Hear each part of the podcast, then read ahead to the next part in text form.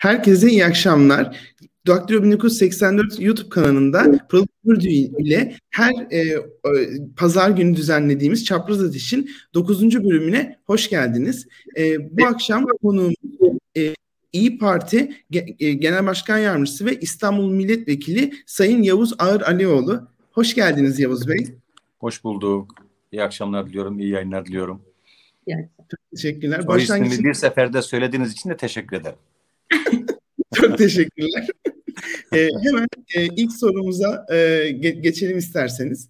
E, geçtiğimiz haftanın e, en çok konuşulan konusu e, yüz dört emekli e, amirinin yayınladığı bildiri oldu. Siz evet. ve e, ardından da Genel, İYİ Parti Genel Başkanı Meral Şener çok e, sert bir şekilde bu bildiriye tepki gösterdiniz. E, bu bildirinin arka planında e, ne vardı ve e, bu bildirinin e, tepki göstermenizin sebepleri neydi? Bunu bir kez daha size sormak istedik programın başında.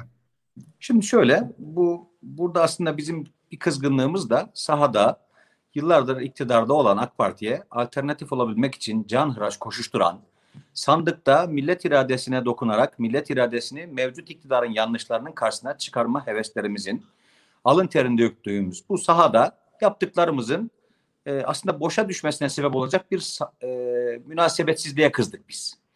Yani AK Parti iktidarı bizim için şöyle bir alan oluşturdu mecburen.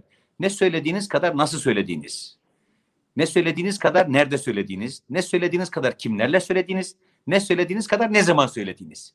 Bunların hepsi çok önemli artık.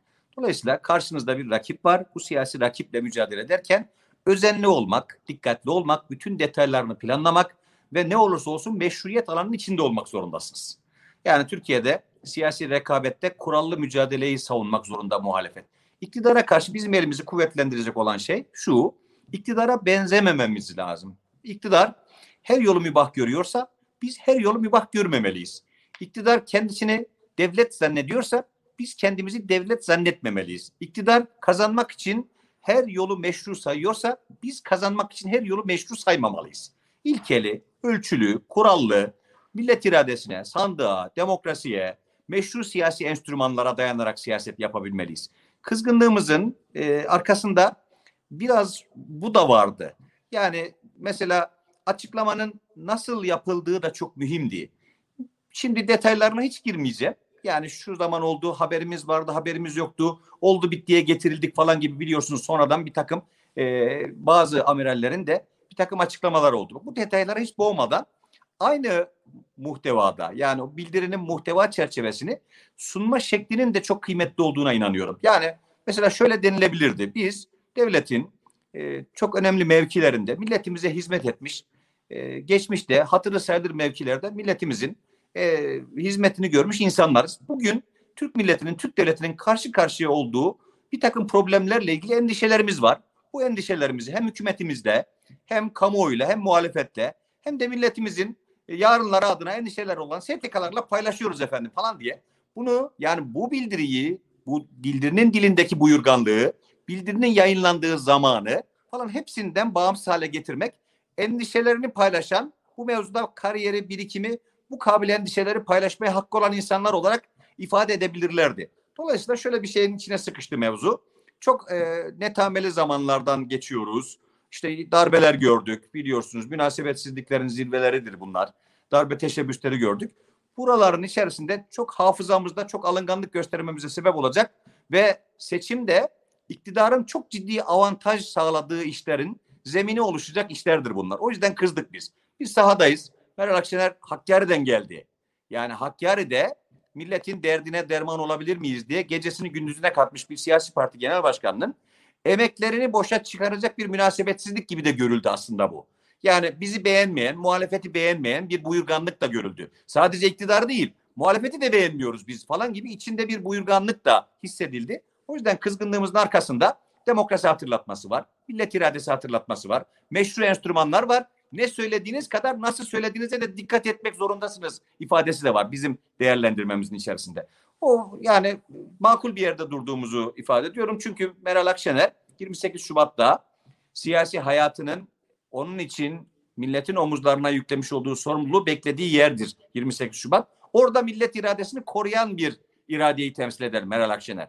Aynı hatta yine mukabele etti. Yani yaptığınıza dediğinize, deme şeklinize dikkat etmek zorundasınız hatırlatmasıdır bu. Biz partileriz, meşru mücadeleyi yapacağız. Millet iradesini sandıkta muhalefet olarak güçlendirip iktidar emanetini teslim alacağız. Hassasiyeti bu olan bir parti genel başkanının çıkışıdır o. Benimki de bu hassasiyetlerle siyaset yapmak zorunda olduğumuzu hatırlatmak kabilinden bir açıklamaydı. Teşekkür ederiz cevabınız için. Ben ikinci sorumu aslında bir tür, vatandaş olarak hepimizin soru bulundu ama bir de sizin İYİ Parti İstanbul Milletvekili kimliğinize sormak istiyorum. Yani şu anda konuştuğumuz çok mesele var. Gündemimiz sürekli değişiyor. En son yüz yirmi sekiz milyar doları konuşuyorduk ama bu biraz önceki soruyla da bağlı. Montreux tartışmalarının bu biraz önce konuştuğumuz konunun bağlandığı nokta aslında Kanal İstanbul tartışmaları. Muhalefet sürekli Kanal İstanbul'a karşı çıkarken hükümet de inatla bu kararından geri dönmediğini bildiriyor ve biz bu kanalı ne olursa olsun yapacağız diyorlar. Sizce bu tartışma nereye varacak? Bu Kanal İstanbul hakkında ne düşünüyorsunuz? Şimdi Kanal İstanbul tartışmaları başladığından itibaren biz parti olarak şöyle bir şey söylüyoruz. Birincisi, sadece bu tartışmada değil, memleketin kaynaklarını kullanarak, memleketin birikimlerini harcayarak, memleket için yapıldığı iddia edilen ne kadar proje varsa bu projelerin takdiminde bilenlerin, mevzunun uzmanlarının, faydalarının, zararlarının, yani SWOT analizi gibi ne kadar kuvvetli yönlerinin, zayıf yanlarının çok makul konuşulabilmesini sağlamamız lazım. Önce biz bu siyasete yahut önce bu biz Türklere memleket meselelerini nasıl konuşacaklarını öğretmeliyiz galiba. Yani biz memleketimizin hayrına olan işleri, memleketimizin faydasına düşündüğümüz programları efendim nasıl konuşmalıyız? Önce bunu öğrenmeliyiz. Kimlerle konuşmalıyız? Önce buna karar vermeliyiz. Bir programı, bir yatırım programını konuşuyorsak bu yatırım programının her tarafı zarar olamaz. Mümkün değil. Yani biz şimdi Kanal İstanbul'un her tarafı zarardır demiyoruz.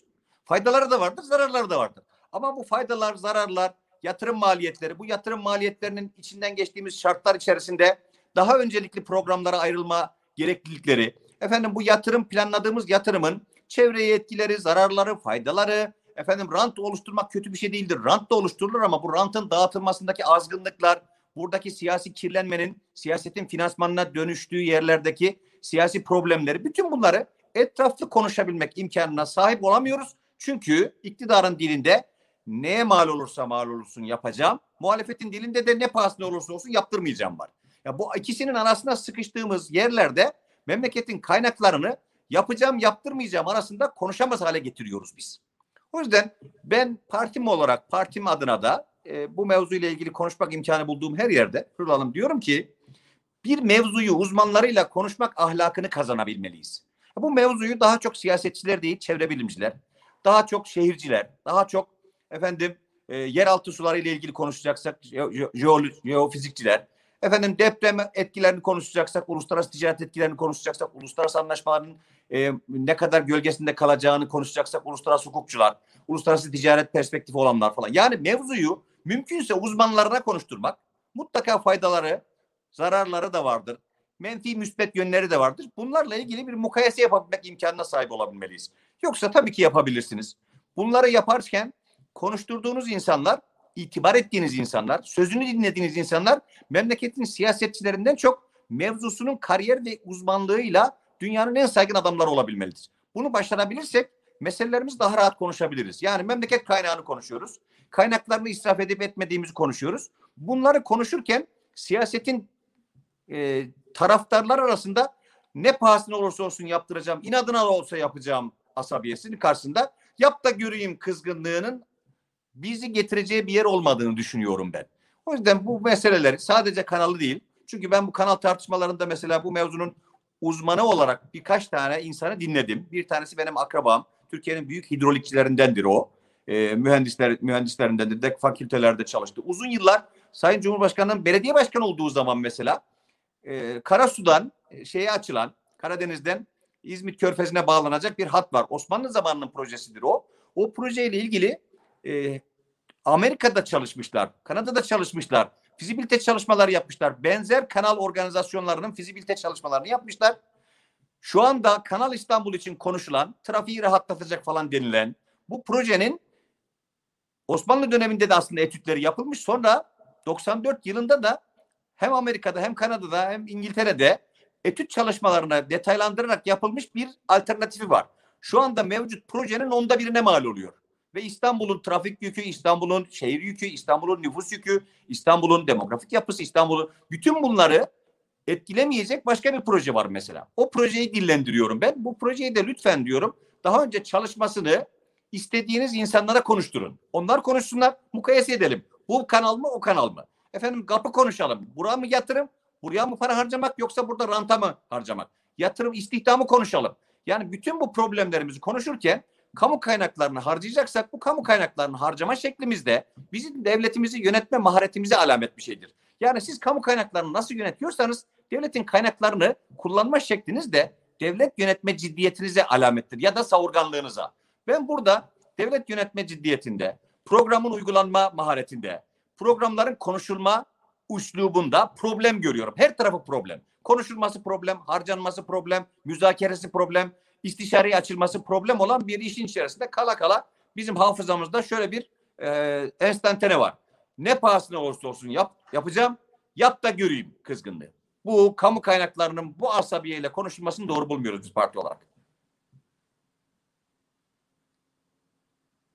Çok teşekkürler. Bu haftanın bir gündemi de Çin Büyükelçiliği'nin e, Sayın Akşener'e ve Sayın Mansur Yavaş'a attığı tweet oldu. Uygur soykırımını gerçekleşen antidemokratik bir ülke olan Çin, e, Uygur Türklerine duyulan hassasiyetten ve söylemden dolayı e, Sayın Ankara Büyükşehir Baş- Belediye Başkanı'na, İYİ Parti Genel Başkanı'nı açıkça e, uyarı alan diplomatik dilden uzak bir tweet attı. Buna çok e, sert bir tepki gösterdi herkes aslında doğal olarak. Çin e, Büyükelçisi Dışişleri Bakanlığı çağrıldı ama sonrasında Dışişleri Bakanlığı bu konuyla ne oldu, ne dendi bunu bilmiyoruz ve Çin Dışişleri Bakanı bu tweet'e sahip çıktı. E, sizce Çin Büyükelçisi bu cesareti nereden buldu e, ve bu tweet'i neden geri almadı e, ve bu tweet'e yönelik ilk okuduğunuzda siz ne hissettiniz? E, bunu çok merak ediyorum çünkü Uygur e, soykırımı konusunda çok e, duyarlı ve bunu durmadan gündeme taşıyan bir milletvekilisiniz. Şimdi bu bizim için e, parti programının ötesinde bir sorumluluk. Yani biz millet olarak da sadece bizim kendi milletimiz olduğu için değil Doğu Türkistan. Dünyanın neresinde bir zulüm varsa o zulme ses vermek, o zulme uğrayanlara kol kanat germek, zulme maruz kalanlara elimizden geldiği kadar yardım edebilmek sorumluluğuyla millet olmuş, şöhret bulmuş bir milletiz daha doğrusu. Bu itibarla Doğu Türkistan'da yaşananları bir siyasi parti mülahazasının çok ötesinde bir sorumluluk olarak dillendiriyoruz, duyurmaya çalışıyoruz. Burada ilk okuduğumda Hüseyin Bey, benim aklıma ilk düşen şey şuydu. Hayaldi gerçek oldu diye AK Parti'nin zaman zaman kullandığı bir motto var biliyorsunuz. Bu da oldu. Yani ilk defa Cumhuriyet tarihinde, evvelini de kastederek söylüyorum. Böyle bir şeyi ilk defa duyuyoruz biz. Yani bir elçilik, bir parti genel başkanlığı ve bir belediye başkanlığını kastederek ve tehditkar ve buyurgan bir dille. Böyle bir şeyi söyleyebilme cüretini gösteriyorsa bizim aslında zafiyet gösterdikleriyle ilgili ithamımızın doğru olduğu ortaya çıkıyor. Ben hükümetin bu konudaki sessizliğinin, hükümetin Çin'de yaşananlara karşı duyarsızlığının demiyorum. Bizim gibi düşündüklerine inanıyorum ama bizim gibi yapamıyor olduklarını görüyorum. Dolayısıyla bu sessizlikten, bu e, bu, bu mevzuya duyarsızlıktan cüret göstererek böyle davrandıklarını düşünüyorum. Çünkü Sayın Cumhurbaşkanı'nın uluslararası toplantılarda çok e, gösterdiği için AK Partililerin de METÜ Senası'na e, METÜ Senası'na muhatap olduğu bir iş var. Dünya beşten büyüktür demeye bayılıyor Sayın Cumhurbaşkanı biliyorsunuz. Ben mecliste de bunu dillendirmiştim. Sayın Cumhurbaşkanı söylüyor, Türk devletinin başına da böyle şeyler söylemek yakışır. Gerçekten dünyanın beşten büyük olduğunu söylemek, dünyanın işte bu B M çözemiyorsa savaşları, efendim NATO vazifelerini yapamıyorsa, dünyanın her yerinde işgaller, insan hakları ihlalleri, işkenceler falan yaşanıyorsa bu kurumların ne işe yaradığını sorgulamak Türk devletinin başkanına yakışır. Çok gür sedalarla bağırıyor Tayyip Bey. Dünya beşten büyüktür. Ama Çin bu beşin içinde olmasına rağmen mesela Tayyip Bey bu beşe Çin'i katamıyor. O zaman ben diyorum ki niçin beşten büyüktür diyorsunuz? O zaman dörtten büyüktür deyin. Yani madem Çin'e bir şey demeyeceksiniz, Amerika'ya diyorsunuz, Fransa'ya diyorsunuz, Çin'e diyorsunuz, şeye, İngiltere'ye diyorsunuz, Rusya'ya diyorsunuz. E, Çin'i, o zaman Çin'i katmayın, dünya dörtten büyüktür deyin. Dolayısıyla burada bir e, Çin'e karşı sessizliğin arkasında bu Çin Büyükelçiliği'nin cüret bulduğunu düşünüyorum. Doğu Türkistan Türk toprağıdır. işgal edilmiş Türk toprağıdır. Orada yaşayanlar Türktür. Yerin altı da Türktür, üstü de Türktür. Orada bir insanlık dramı vardır. Sadece Türklüklerinden değil Müslümanlıklar. Orada yaşayanlar da Müslümandır. Orada yaşayanlar da Türktür. Orada yaşayanlar da insandır. Çoluk, çocuk karşı karşıya buldukları, bulundukları eziyetten kurtarmak onları insanlık borcumuzdur. otuz dokuz ülke biliyorsunuz kınama karar aldı. İki ülke soykırım e, vurgusu yaparak e, Çin'e uyarıda bulundu. Bu otuz dokuz ülkenin içerisinde Türk devletinde olmaması bizim için utançtır. Bizim için utançtır. Dolayısıyla orada e, bir üzerimize düşeni yapmadığımızı düşünüyorum. Türk devletinin e, üzerine düşeni yapmadığını düşünüyorum. Bizim Çin bize bu mevzuda bizim onlara bağlı olduğumuzdan daha çok bağlıdır. Batı bölge teorisi diye bir perspektifi vardır Çin'in. Bir kuşak bir yol projesi Türklerin yaşadığı coğrafya üzerinden Avrupa'ya ulaşacaktır. Dolayısıyla Çin'e tavsiyemiz Türklerle barış içinde yaşayabileceği bir siyasal iklimin şartlarını oluşturmaktır. Millete düşman, Türklere düşman olmak yerine Türklere dost olmalarını tavsiye ediyoruz onlara. Çünkü Doğu Türkistan'dan çıkıp Avrupa'ya kadar uzanan o yol güzergahı üzerindeki bütün hat Türklerin coğrafyasından geçiyor. Bizimle beraber barış içinde yaşamak bizimle düşman olmaktan daha konforludur Çin için. Öyle olmasını tavsiye ediyoruz. Bu mevzudaki duyarlılığımızı parti olarak taşıyacağız. Bu mevzuda hassasiyet gösteriyoruz. Bu hassasiyetimiz bizim siyasi bir hassasiyet değil, insani bir hassasiyet. Oradaki yaşayan insanlara karşı sorumluluklarımız. Kendi çocuklarından koparılmış aileler görüyor dünya kamuoyu. Kendi ailelerinden koparılmış insanlar görüyor. Orada zorla evlendirilen, inançlarından dolayı eziyet çeken, kamplarda toplanan, evlerine Çinli erkekler yerleştirilen bir uygulama pratiği var. Buna sessiz kalamayız biz.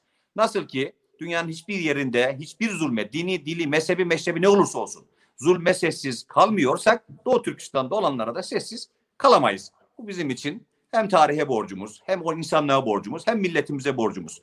Dolayısıyla biz mesela şimdi Sincan diyorlar. Biz oraya Doğu Türkistan deyince çok bozuluyorlar. E Kaş, Kaşgarlı Mahmut var. Bizim Türk tarihinin medarı iftarıdır biliyorsunuz. Ya Sincanlı Mahmut değildir mesela o. Kaşgarlı Mahmut'tur. Dolayısıyla madem orası Türk toprağı değildir, niçin Kaşgarlı Mahmut'tur orası? Niçin orası bin yıldır bizim dilimizde Kaşgarlı Mahmut olarak geçiyor? Dolayısıyla yani herkesin e, bir kendine ait, kendine yakıştırdığı bir yol vardır. Bizim milletimize yakışan merhamet merhametiyle o bölgeleri sarmak sarmalamaktır. Biz kinle, garezle dolu bir millet değiliz. Yani insanların e, zulüm görmesinden he, mutlu olan, insanların eziyet görmesinden kendi hissesine iftihar düşen bir millet hiç olmadık. Her dinin, her mezhebin, her meşrebin, her inanışın insanca yaşayabileceği bir dünya idealine e, taşıyoruz. Onu taşımalıyız. Dolayısıyla insanların huzur içinde yaşayabildikleri, güvenle uyanabildikleri, sevdikleriyle büyüyebildikleri, içinde hayaller kurabildikleri bir dünya idealine hizmet ediyoruz. Çocukların annelerini, babalarını göremedikleri, babaların çocuklarının yarınlarından endişe duydukları bir dünya, niçin yaşanabilir bir dünya olsun? Orada hassasiyet göstermeye devam edeceğiz. Çok netti aslında. Ben buradan birazcık Türkiye'ye geçiş yapmak istiyorum. Daha önceki programlarınızı ve röportajlarınızı izledim aslında. Size çok fa- çokça fazla sayıda de Selahattin Demirtaş sorusu geliyor ve Avrupa İnsan Hakları Mahkemesi sorusu geliyor. H D P sorusu çok geliyor. Hatta bir tane videonuzu gördüm. Orada diyorsunuz ki ben artık bir tane telesekreter sistemi kuracağım bütün partileri. H D P hakkındaki görüşlerimiz için bire basın diye aşırı hoşuma giden ve aşırı içten bir video olarak gelmişti bana. Ama sizi bulmuşken bir ben de sormak istiyorum yani. Demirtaş kararıyla alakalı çok kısa söylemek istediğiniz bir şey olur mu? Ama aslında ikinci soru hazır yargı sormuşken size toplu sormak istiyorum. Daha geçenlerde çok yeni Devlet Bahçeli'nin bir anayasa mahkemesi kapatılmalıdır söylemi geldi. Esas bunun hakkında ne düşünüyorsunuz siz? Bu açıklamanın taban bir karşılığı var mı? Ya niçin yapıldı böyle bir açıklama? Devlet Bey'in söylediklerini çok öyle analiz etmeye, yorumlamaya gayret etmem ben. Bunu bırakalı çok uzun zaman oldu.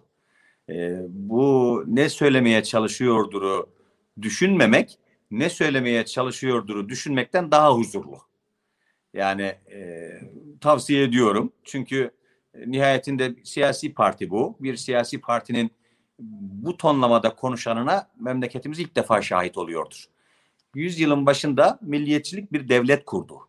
İmparatorluğumuzun küllerinden milliyetçi bir kadro, yokluklar içerisinde bir milletten bugün bizim evlerimizde işte StreamYard üzerinden, internet üzerinden, işte Zoom üzerinden kendimizi anlatabildiğimiz, ifade imkanı bulabildiğimiz her türlü suistimalimize, yanlış politikamıza rağmen kaynaklarını israf etmemize rağmen dünyanın en büyük on dokuzuncu ekonomisi olarak, dünyada iki yüz küsur devlet var. Dünyanın en büyük on dokuzuncu ekonomisi, seksen üç milyonluk dev bir ülke. yüz yılın başında küllerinden bir imparatorluğun, bir milliyetçi kadro, bir ulus devlet kurdu. Harikulade bir hamle. Şimdi yüz yılın sonunda milliyetçiliğin sorumluluk taşıması gereken işler vardır. Nasıl ki ağaçlar yapraklarıyla, dallarıyla gürlerse devlet de kurumlarıyla gürler. Devleti devlet yapan sadece bizatihi kendi soyut mücerret varlığı değildir. Devletin devlet olma vasfı üzerine oturduğu siyasi meşruiyet alanının kurumlarının itibarlı olmasıdır. Dolayısıyla bir devletin ağacın dalları gibi kurumlarıyla gürlemesi gerekir. Kurumları itibarlı bir devlet itibarlıdır. Kurumlarının işleyiş mekanizması kurallara bağlı bir devlet ayakta kalabilir. Yoksa bir devleti mücerret bir soyut bir güç merkezi gibi tarif edip ayakta tutamazsınız. Hukukla ayakta kalır bir devlet, adaletle ayakta kalır bir devlet. Devletin kurumları arasındaki ahenkle ayakta kalabilir bir devlet. Merhametle, adaletle kalır bir devlet ayakta. Devleti ayakta tutabilen şey kurumların saygınlığıdır. Bu kurumları saygın yapan şey de liyakatin, siyasetin gölgesinde kalmadığı, hakikatle yönetebilme imkanını bulabildikleri mekanizmalarda vardır. Dolayısıyla Devlet Bey'in bu Anayasa Mahkemesi ile ilgili çıkışları siyasetin problem çözme üslubundaki bozulma alametidir. Yani siyaset problem çözmelidir. Çözemedikleri problemleri kapatmayı tercih ederek çözmeye kalkmak, ben problem çözemiyorum demektir aslında. Bizim büyük problemlerimiz olabilir Hırlalım. Bizim büyük problem, ama en büyük problemimiz problem çözme kapasitesini kaybetmiş siyasettir. Siyaset problem çözme kapasitesini kaybederse memleketin geleceğinden korkulur. Şimdi Özgür Özel Bey'in yakaladığı şeyi çok beğendim. Devlet Bey'e ifade ederek demiş ki, efendim Anayasa Mahkemesi kapanırsa H D P'yi kim kapatacak? Yani de, o güzel bir eleştiri. Gerçekten Devlet Bey daha önce biliyorsunuz Anayasa Mahkemesi kapatısından önce H D P kapatasını tonladı. Sonra açıldı mahkeme, işte Cumhuriyet şeyin e, Yargıtay e, mahkemeye biliyorsunuz dönüştürdü. E, şimdi o süreç içerisinde Özgür Özel'in hatırlattığı şey de kıymetli. Efendim Anayasa Mahkemesi kapatırsa H D P'yi kim kapatacak? Şimdi burada aslında vurgu şu. Bizim de parti olarak hassasiyet gösterdiğimiz yer burası. Bu memleketin hukuk ülkesi olması, bu tür meselelere hukukun karar vermesi, bizim sözlerimizden ziyade siyasetin hukuku değil, hukukun siyasete mihmandarlık yapması gerekir. Huzur böyle ülkelerde sağlanabilir. Yani insanlar diyebilmeli ki, efendim bu mevzuda ilgili kurallar, kurallar var, bu kurallar ihlal edilince hukuk devreye girer ve gereğini yapar. Yani siyasetin bu tür cümleleri ifade edebilmesi, memlekette siyasetin hukuk üstüne gölge yapmasının alametidir. Böyle ülkelerde demokrasi örselenir. Böyle ülkelerde demokrasinin standartları çok düşer. Yani hukuk yatırım alamazsınız, demokrasi skalasındaki yeriniz çok zayıflarsa ülkeniz ayıplı Orta Doğu ülkelerine döner. Demokrasisi ayıplı Orta Doğu ülkelerine döner. O yüzden ben bu tür ifadeleri çok sağlıklı bulmam. Hukukun işlediği bir mekanizma kurabilmeliyiz.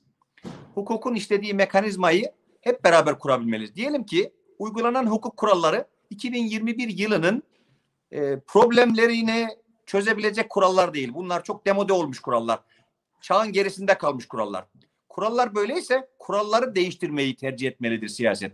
Siyaset bu son dönemde şöyle bir girdabın içerisinde kaldı. Problem çözemeyen ne kadar kurum varsa kurumlara hakaret eden siyaset. Kurallara küfreden siyaset. Halbuki siyaset kurallara hakaret etmez. Kurumları rencide etmez.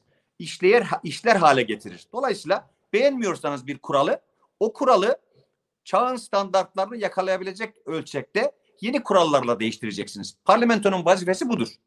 Bu vazifeyi ifa etmesi gereken siyasi partilerin kurallara, kurumlara böyle bühtan ederek siyaset yapmasını ben doğru bulmuyorum. Efendim Türkiye'de siyaset şöyle olmalıdır. Ee, bu kadar çok konuşulan, herkesin devleti kurtaracağız diye siyaset yapmak zorunda olduğu siyasal alan bir cihetten şunun en büyük alametidir. Bir memlekette işler yolunda değilse herkes bu kadar siyaset konuşur. Yani Türkiye'de işlerin bu kadar yolunda olmamasının en büyük alameti herkesin siyaset konuşuyor olmasıdır. Yani bu memlekette bir gün siyaset konuşma ihtiyacı duyulmuyor hale gelmişse memlekette artık memleket toparlanmış demektir.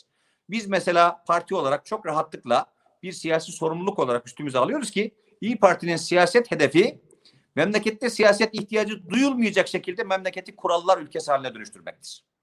O hale geldiğimiz gün sizin mesela siyaset sohbeti yapmak zorunda kalmadığınız, siyasetçileri ağırlamak zorunda kalmadığınız, sorunları siyasetçilere sormak zorunda kalmadığınız bir ülke hayalimiz var bizim. Cenazede siyaset konuşan, düğünde siyaset konuşan, bayramda siyaset konuşan, ev oturmasında siyaset konuşan, okul kantinlerinde siyaset konuşan bir ülkede hiçbir şey yolunda değil demektir. O yüzden bu, bu problemleri çözme kapasitesi olan bir siyasi mekanizmaya dönüşmek zorundayız. Bunu da el birliğiyle yapmak zorundayız. Sadece biz iyiyiz, bizim dışımızda hiç iyi yoktur asabiyesi siyaseti bu hale getiriyor. Herkesin iyisini bulmak, her yerin iyisiyle bir araya gelmek, bütün iyileri bir araya getirerek memleketi bir iyilik ülkesi haline dönüştürmek zorundayız. Bunu yapabildiğimiz zaman inanın ülkemiz çok daha huzurlu, yaşanabilir bir ülke haline gelecek. Hayal kurulabilir bir ülke haline gelecek. Öngörülebilir bir ülke haline gelecek. Şu anda ben mesela Sayın Devlet Bahçeli'nin açıklamalarını uzun zamandır e, bu, bu perspektiften değerlendiriyorum. İktidar çözüm üretmek yerine mazeret üretme merkezine döndü. İktidar problem çözmek yerine çözümsüzlüğün avantajını sağlayan bir mekanizmaya dönüştü. O yüzden bu artık yorulduk, memleketi yönetemiyoruz demenin bir türlüsü de böyledir. Buna alamet saydım son açıklamalar. Ee, ben İYİ Parti ile ilgili bir soruyla devam etmek bu... istiyorum. İYİ Parti'de farklı e, partilerden siyaset yapmış, merkez, merkez sol, farklı yelpazeden gelmiş bir sürü isim var. Siz uzun yıllar Büyük Birlik Partisi'ne siyaset yapmış bir isimsiniz ve iki bin on sekiz genel seçimden önce partiye katıldınız. Şu anda e, İYİ Parti'de bir sürü farklı geçmişten gelen siyasetçiyi bir arada tutan temel prensipler nedir? Ve şu anda İYİ Parti sizce e, bu prensipleri oturtup siyasi yelpazenin hangi köşesinde konumlandı? İdeolojik olarak nerede? Merkez parti mi, milliyetçi bir parti mi, merkez sağ mı? Bunu e, merak ediyorum açıkçası. Ne düşünüyorsunuz? Çok, çok güzel sorular bunlar.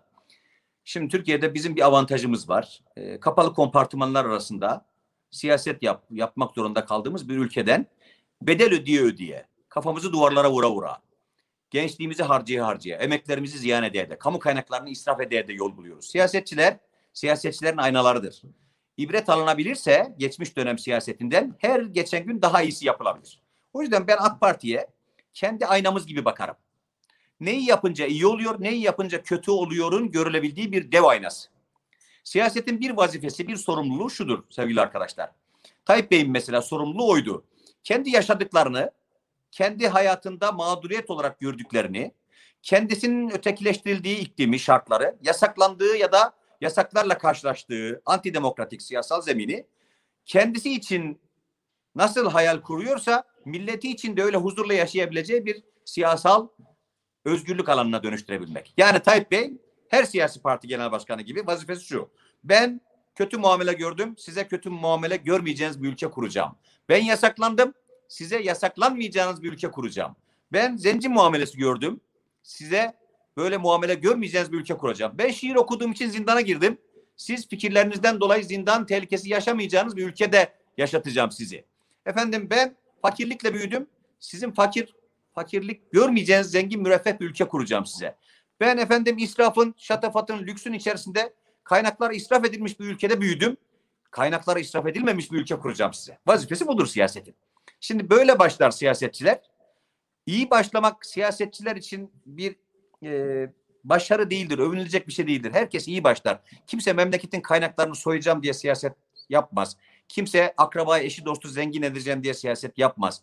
Kimse ben devlet başkanı olursam damadı bakan yapacağım diye bir program, e, siyasi bir vaatte bulunmaz.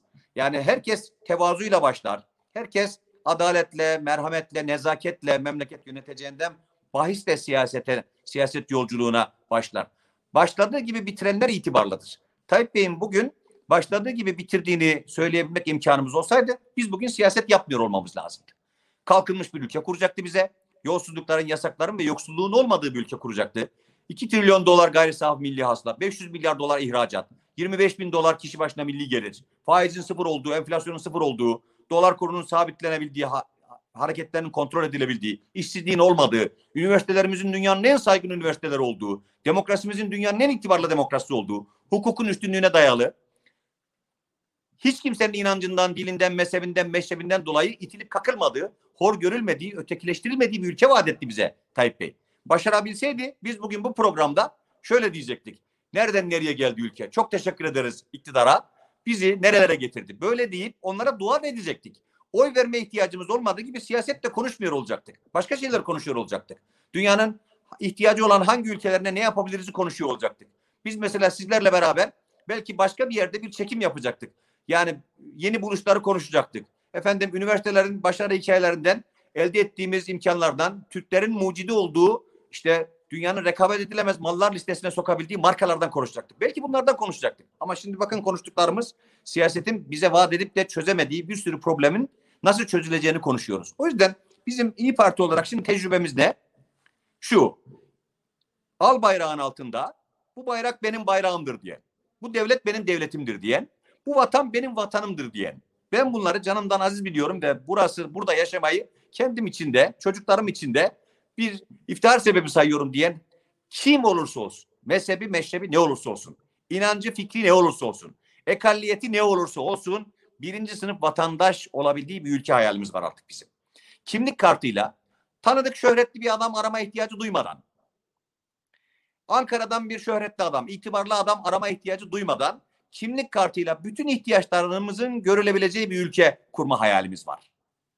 Yani cenazelerimizde bile mezar ihtiyaçlarımızı karşılasınlar diye bir tanıdık arıyoruz. Çocuklarımıza mülakat için bir tanıdık arıyoruz.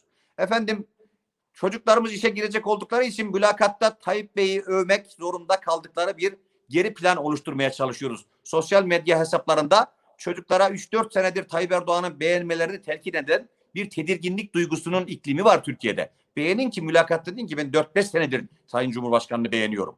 Yani siyaseti beğenmedi, beğenmese bile beğenmek zorunda kaldığı bir korku ikliminin değişmesini istiyoruz. O yüzden Türkiye'de şu anda İYİ Parti'nin yapabilecekleri, efendim AK Parti'nin yapıp da milletin memnun olduğu ne kadar iş varsa onlar zaten devlet terbiyesinin gereğidir.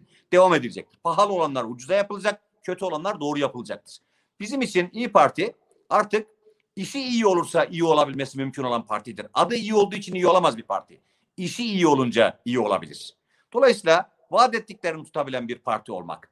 Efendim Türkiye'de kimseyi ötekileştirmeyen bir hukuk zemini içerisinde hiç kimsenin hatırlı bir adam arama ihtiyacı duymadan her ihtiyacını görebileceği bir ülke kurabilmek. Adaletsizliğin görülemediği bir ülke haline gelebilmek. Efendim herkesin en zayıfların en kuvvetlilerden haklarını rahatlıkla alabildikleri bir hukuki mekanizma kurabilmek.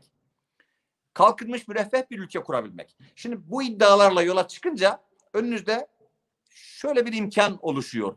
Siz sadece biz iyiyiz diyerek yürüyemezsiniz. Memleketin bütün iyilerini toplamak zorundasınız. Biz iyiyiz, bizim dışımızdaki herkes kötüdür deseniz bu şu anda eleştirdiğiniz iktidara benzetir sizi. Bu memlekette her yerde nice kıymetli kaliteli insanlar var. İşlerini iyi yapan insanların mezhebi nedir, neredendir? Hangi siyasi ekoldendir? Bizim bizim gelenekten midir? Bizim mahalleden midir? İmam Hatip'ten midir? Efendim bizim tasavvuf geleneğinden midir? Efendim bizim meşrebimizden, bizim meşrebimizden midir demeden insanların hak ettikleri yere liyakatle gelebilmelerine imkan sağlayabilecek bir sistem kurmalıyız. Nereden öğrendik bunları? AK Parti'nin memleketi yönetme maharetsizliğinden öğrendik. Bir Allah dostu diyor ki ben ben Allah'a bağlılığı bir veli bir veli insan diyor ki ben Allah'a bağlanmayı bir sarhoştan öğrendim. Diyorlar ki efendim nasıl yani? Diyor ki ben bir sarhoşu gördüm gece. Ayakta zor duruyordu ve ona artık al, sar, alkolü bırakmasını söyleyen insanlara şöyle söylediğini işittim. Ben çoluğumdan, çocuğumdan, malımdan, mülkümden, evimden, barkımdan, her şeyden ayrılırım. Bunların hepsinden ayrılmayı göze alabilirim ama asla bundan vazgeçemem. O zaman diyor içimde şöyle bir e, kıvılcım doğdu. Bir insan Allah'a böyle bağlanmalıdır dedim diyor. Herkesten, her şeyden ayrılabilirim ama Allah'tan ayrılamam. Şimdi bu biz de AK Parti'den öğrendik ne yapacağımızı ne yapmayacağımızı. Bizim için şöyle kötü bir örnek bu. Ne yapınca başımıza ne geliyoru AK Parti'den gördük. Ötekileştirmeyi gördük. Nobran siyasi dili gördük. Taassubu gördük. Bunları gördük. Efendim kamu kaynaklarının israfını gördük. Verimsiz yatırımlar gördük. Pahalı yatırımlar gördük. Efendim liyakatin değil sadakatin istihdam edildiği bir alan gördük. Bütün bunlardan çıkardığımız ders şudur. Böyle yapınca ülke huzursuz oluyor. Böyle yapınca emekler zayi oluyor. Böyle yapınca insanlar memleketlerinde yaşama duygusunu, coşkusunu kaybediyorlar. Böyle yapınca ilk fırsatta memleketi terk edeyim hissiyatı daha çok rastladığımız bir duygu haline geliyor. O yüzden memleketimizi toparlamak için AK Parti'nin yaptığı yanlışlara bakıp neleri yapınca memleket huzur buluru buradan çıkarabiliyoruz. O yüzden İYİ Parti e, AK Parti'yi doğru inceliyor. AK Parti'nin daha önce iyi yapınca memlekete bereket bolluk getirdiği işlerini de görüyor. Milletin duasına konu olan işlerini de görüyor. Şu gün içine düştüğümüz bu fakirlik girdabının, bu işsizlik girdabının, bu üniversitelerden mezun olan çocuklarımızın ümitsizliğinin, bu topraklarda yaşama coşkusunu, duygusunu kaybetmişliğinin arkasında neyin olduğunu çok iyi tahlil ettik. Dolayısıyla vazifelerimizi, derslerimizi hem iyi çalışıyor hem vazifelerimizi iyi yapmak için her gün sahada milletimize dokuna dokuna büyüyoruz. Yani gelecekle ilgili çok ümit varız. Bu memleket çok zor zamanlarda içinden dertlerini çözebilecek evlatlar çıkarabildiği için büyük millettir. Bu topraklara o yüzden bin yıldır bizden daha uzun tutunabilmiş başka bir millet yoktur. Biz tutunduk çünkü biz en zor zamanlarımızda, en şartların bizim aleyhimize döndüğü zamanlarımızda bağrından milletin hizmetini görecek nice kıymetli kaliteli evlatlar çıkarabildiğimiz için tutunduk. Hiç endişe etmeyin. Memlekette bu girdaptan memleketi çok kısa zamanda çıkarır. Coşkun bir ırmak gibi istikbale akarız hep beraber. Teşekkür ederim. Ben şimdi soruma geçmeden önce beşinci sorumuzu bitirdik aslında. Süre olarak daha önce konuşmuştuk yayına girmeden, çok iyi gidiyorsunuz. Süre sınırlarına uyum açısından size de bir şey demek istedim, bu altıncı sorumuzu sordum. Öğreniyorum. Vallahi iyisiniz. Altıncı sorumuza gelirsek, siz aslında de biraz önceki konuşmanızı da gençlerle alakalı bitirdiniz. Benim en çok merak ettiğim şey, özellikle son zamanlarda siyasi kesimlerde, siyasilerin en çok ilgilendiği insanlar, en grup gençler. Z jenerasyonu diyenler var, gençler diyenler var, bir sürü farklı isimlendirmeler var ama temelde gençler aslında. Sizin bu gençlere, siz bu gençleri nasıl tanımlarsınız? Bu ilk sorum. İkincisi, İYİ Parti bu gençler olarak tanımladığınız insanlarda bir karşılık buluyorlar mı? Gençlerde bir karşılığı var mı? Varsa bunu nasıl görüyorsunuz? Bunu arttırmak için neler yapmalısınız? Ya da bir de son ayağı olarak da bu milliyetçilik kavramı, gençlerde milliyetçilik şu anda nasıl sizce? Nasıl algılanıyor ve nasıl yaşıyor? Geçmişte ki algıladığımız milliyetçilikten farklı mı bu milliyetçilik şu anda? Şimdi başımızda şöyle bir e, gaile var. Pırlanım. Biz bu iktidar döneminde iyi şeyler de oldu, kötü şeyler de oldu falan. Bana deseniz ki en kötü ne oldu? En kötü, bence en kötü şu oldu. Değerler siyaseti adına öyle yanlışlar yapıldı ki bu değerler adına yapılan yanlışlar bu değerlerin içini boşalttı. Dindarlık saygın olmaktan çıktı. Hürmet hissi oluşturan bir dindarlık görülemedi. Efendim, saygı duyulan, fedakarlığına gıpta edilen, varlığı kendi kendileri için ümit ümit sayılabilen bir milliyetçilik fark edilemedi. Kızan, bağıran, çağıran milliyetçilik görüldü. Efendim, asabi bir dindarlık görüldü. İtham eden, hakaret eden, rencide eden, efendim hak hukuk bilmeyen, tanımayan, kazanmak için her yolu mübah gören bir dindarlık görüldü yeni gençliğin. Ya siz o yüzden bizimle mukayese edilince talihsiz bir nesilsiniz bu cihetten. Çünkü bizim bir sorumluluğumuz da, yani biz insanların ibadetlerinden daha ziyade, bakın peygamber nasihati ama unutulunca ne hale geliyor. Peygamber Efendimiz demiş ki mesela nasihat olarak, Müslümanların namazları ve ibadetleriyle değerlendirmeyin, onları büyük ve küçük menfaatlerde ölçün. Bak, ben bu yirmi yıllık iktidarın bir cümleyle muhasebesini yapın deseniz bana, bu cümleden ibarettir. Büyük ve küçük menfaatlerde dökülmüş bir kadro. Yani ben sizin dindarlığınızın bana nezaket gösterenine razıyım. Milletinize nezaket gösterenine razıyım. Ben sizin dindarlığınızın mülakatlarda çocuklarımızın hakkını yememek sorumluluğunu taşıyanınıza razıyım. Ben sizin dindarlığınızın haram yemeyeninize, yalan demeyeninize, hakaret etmeyeninize, kamu kaynaklarını israf etmeyeninize, sizden olmayanları rencide etmeyeninize, iftira atmayanınıza, sizden değiller diye insanları rencide etmeyeninize, insanlarda nezaketinizden sorumluluk taşıyıp onlar onların onlar için ne yapabileceğinize dair bir mesuliyeti kendiniz için vazgeçilmez bileninize razıyım. Ben sizin namaz kılıyor, ibadet ediyor olanınızın hakaret etmişliğinden çok muzdaribim. Sizin gibi düşünmedikleri için insanlara parmak sallamanızdan çok muzdaribim.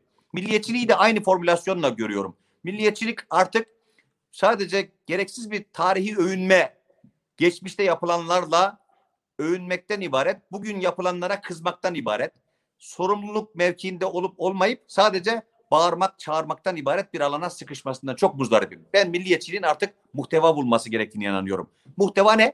Şu. Memleketinin ırmakları kirlenince kanına enfeksiyon karışmış gibi hisseden milliyetçilik. Üniversiteyi bitirmiş çocuklara işsiz kalınca bundan utanan milliyetçilik. Kişi başına yedi bin beş yüz sekiz bin dolarlar seviyesine sıkışmış milli gelirden kendi sorumluluğunu duyan milliyetçilik. Ormanları kesilince nefesi kesilen milliyetçilik. Adeta nefes kesiliyormuş gibi hisseden milliyetçilik. Efendim üniversiteleri dünyanın beş yüz üniversitesi arasına ilk yüze, ilk elliye giremeyince utanan milliyetçilik mesela. Efendim kamu kaynakları bu kadar israf edilince kendi görevini yapamıyor diye kendisini yargılayan milliyetçilik mesela. Şimdi biz böyle bir şey görmüyoruz da ne görüyoruz sevgili arkadaşlar? Sabahtan akşama kadar eline mikrofon alıp bağıran milliyetçilik, itham eden milliyetçilik, kızan milliyetçilik, kurum kapatan milliyetçilik, kurumların arkasından çözemediği problemler için sağa sola rencide edecek şekilde siyasetin dilini de nobranlaştırarak azgın, kızgın bir milliyetçilik görüyoruz. Çocuklarımız bundan etkilenmezler. Menfi anlamda etkilenirler. Yani ben hürmet hissi doğuracak bir dindarlığa razıyım. Karşısında gençler diye hitap ettiği kitlenin hürmet hissini kazanacak bir milliyetçilik. Yani biz Cumhuriyet'in kurmay kadrosunu niçin seviyoruz? Niçin yüz yıldır programlarımızdan evvel davet edildiğimiz İstiklal Marşı ve saygı duruşuna huzurla kalkıyoruz? Niçin? Çünkü bizde hürmet hissi oluşturan bir milliyetçilik temsil ettiler. Bize bir vatan verdiler. İçinde huzurla yaşayacağımız bir vatan.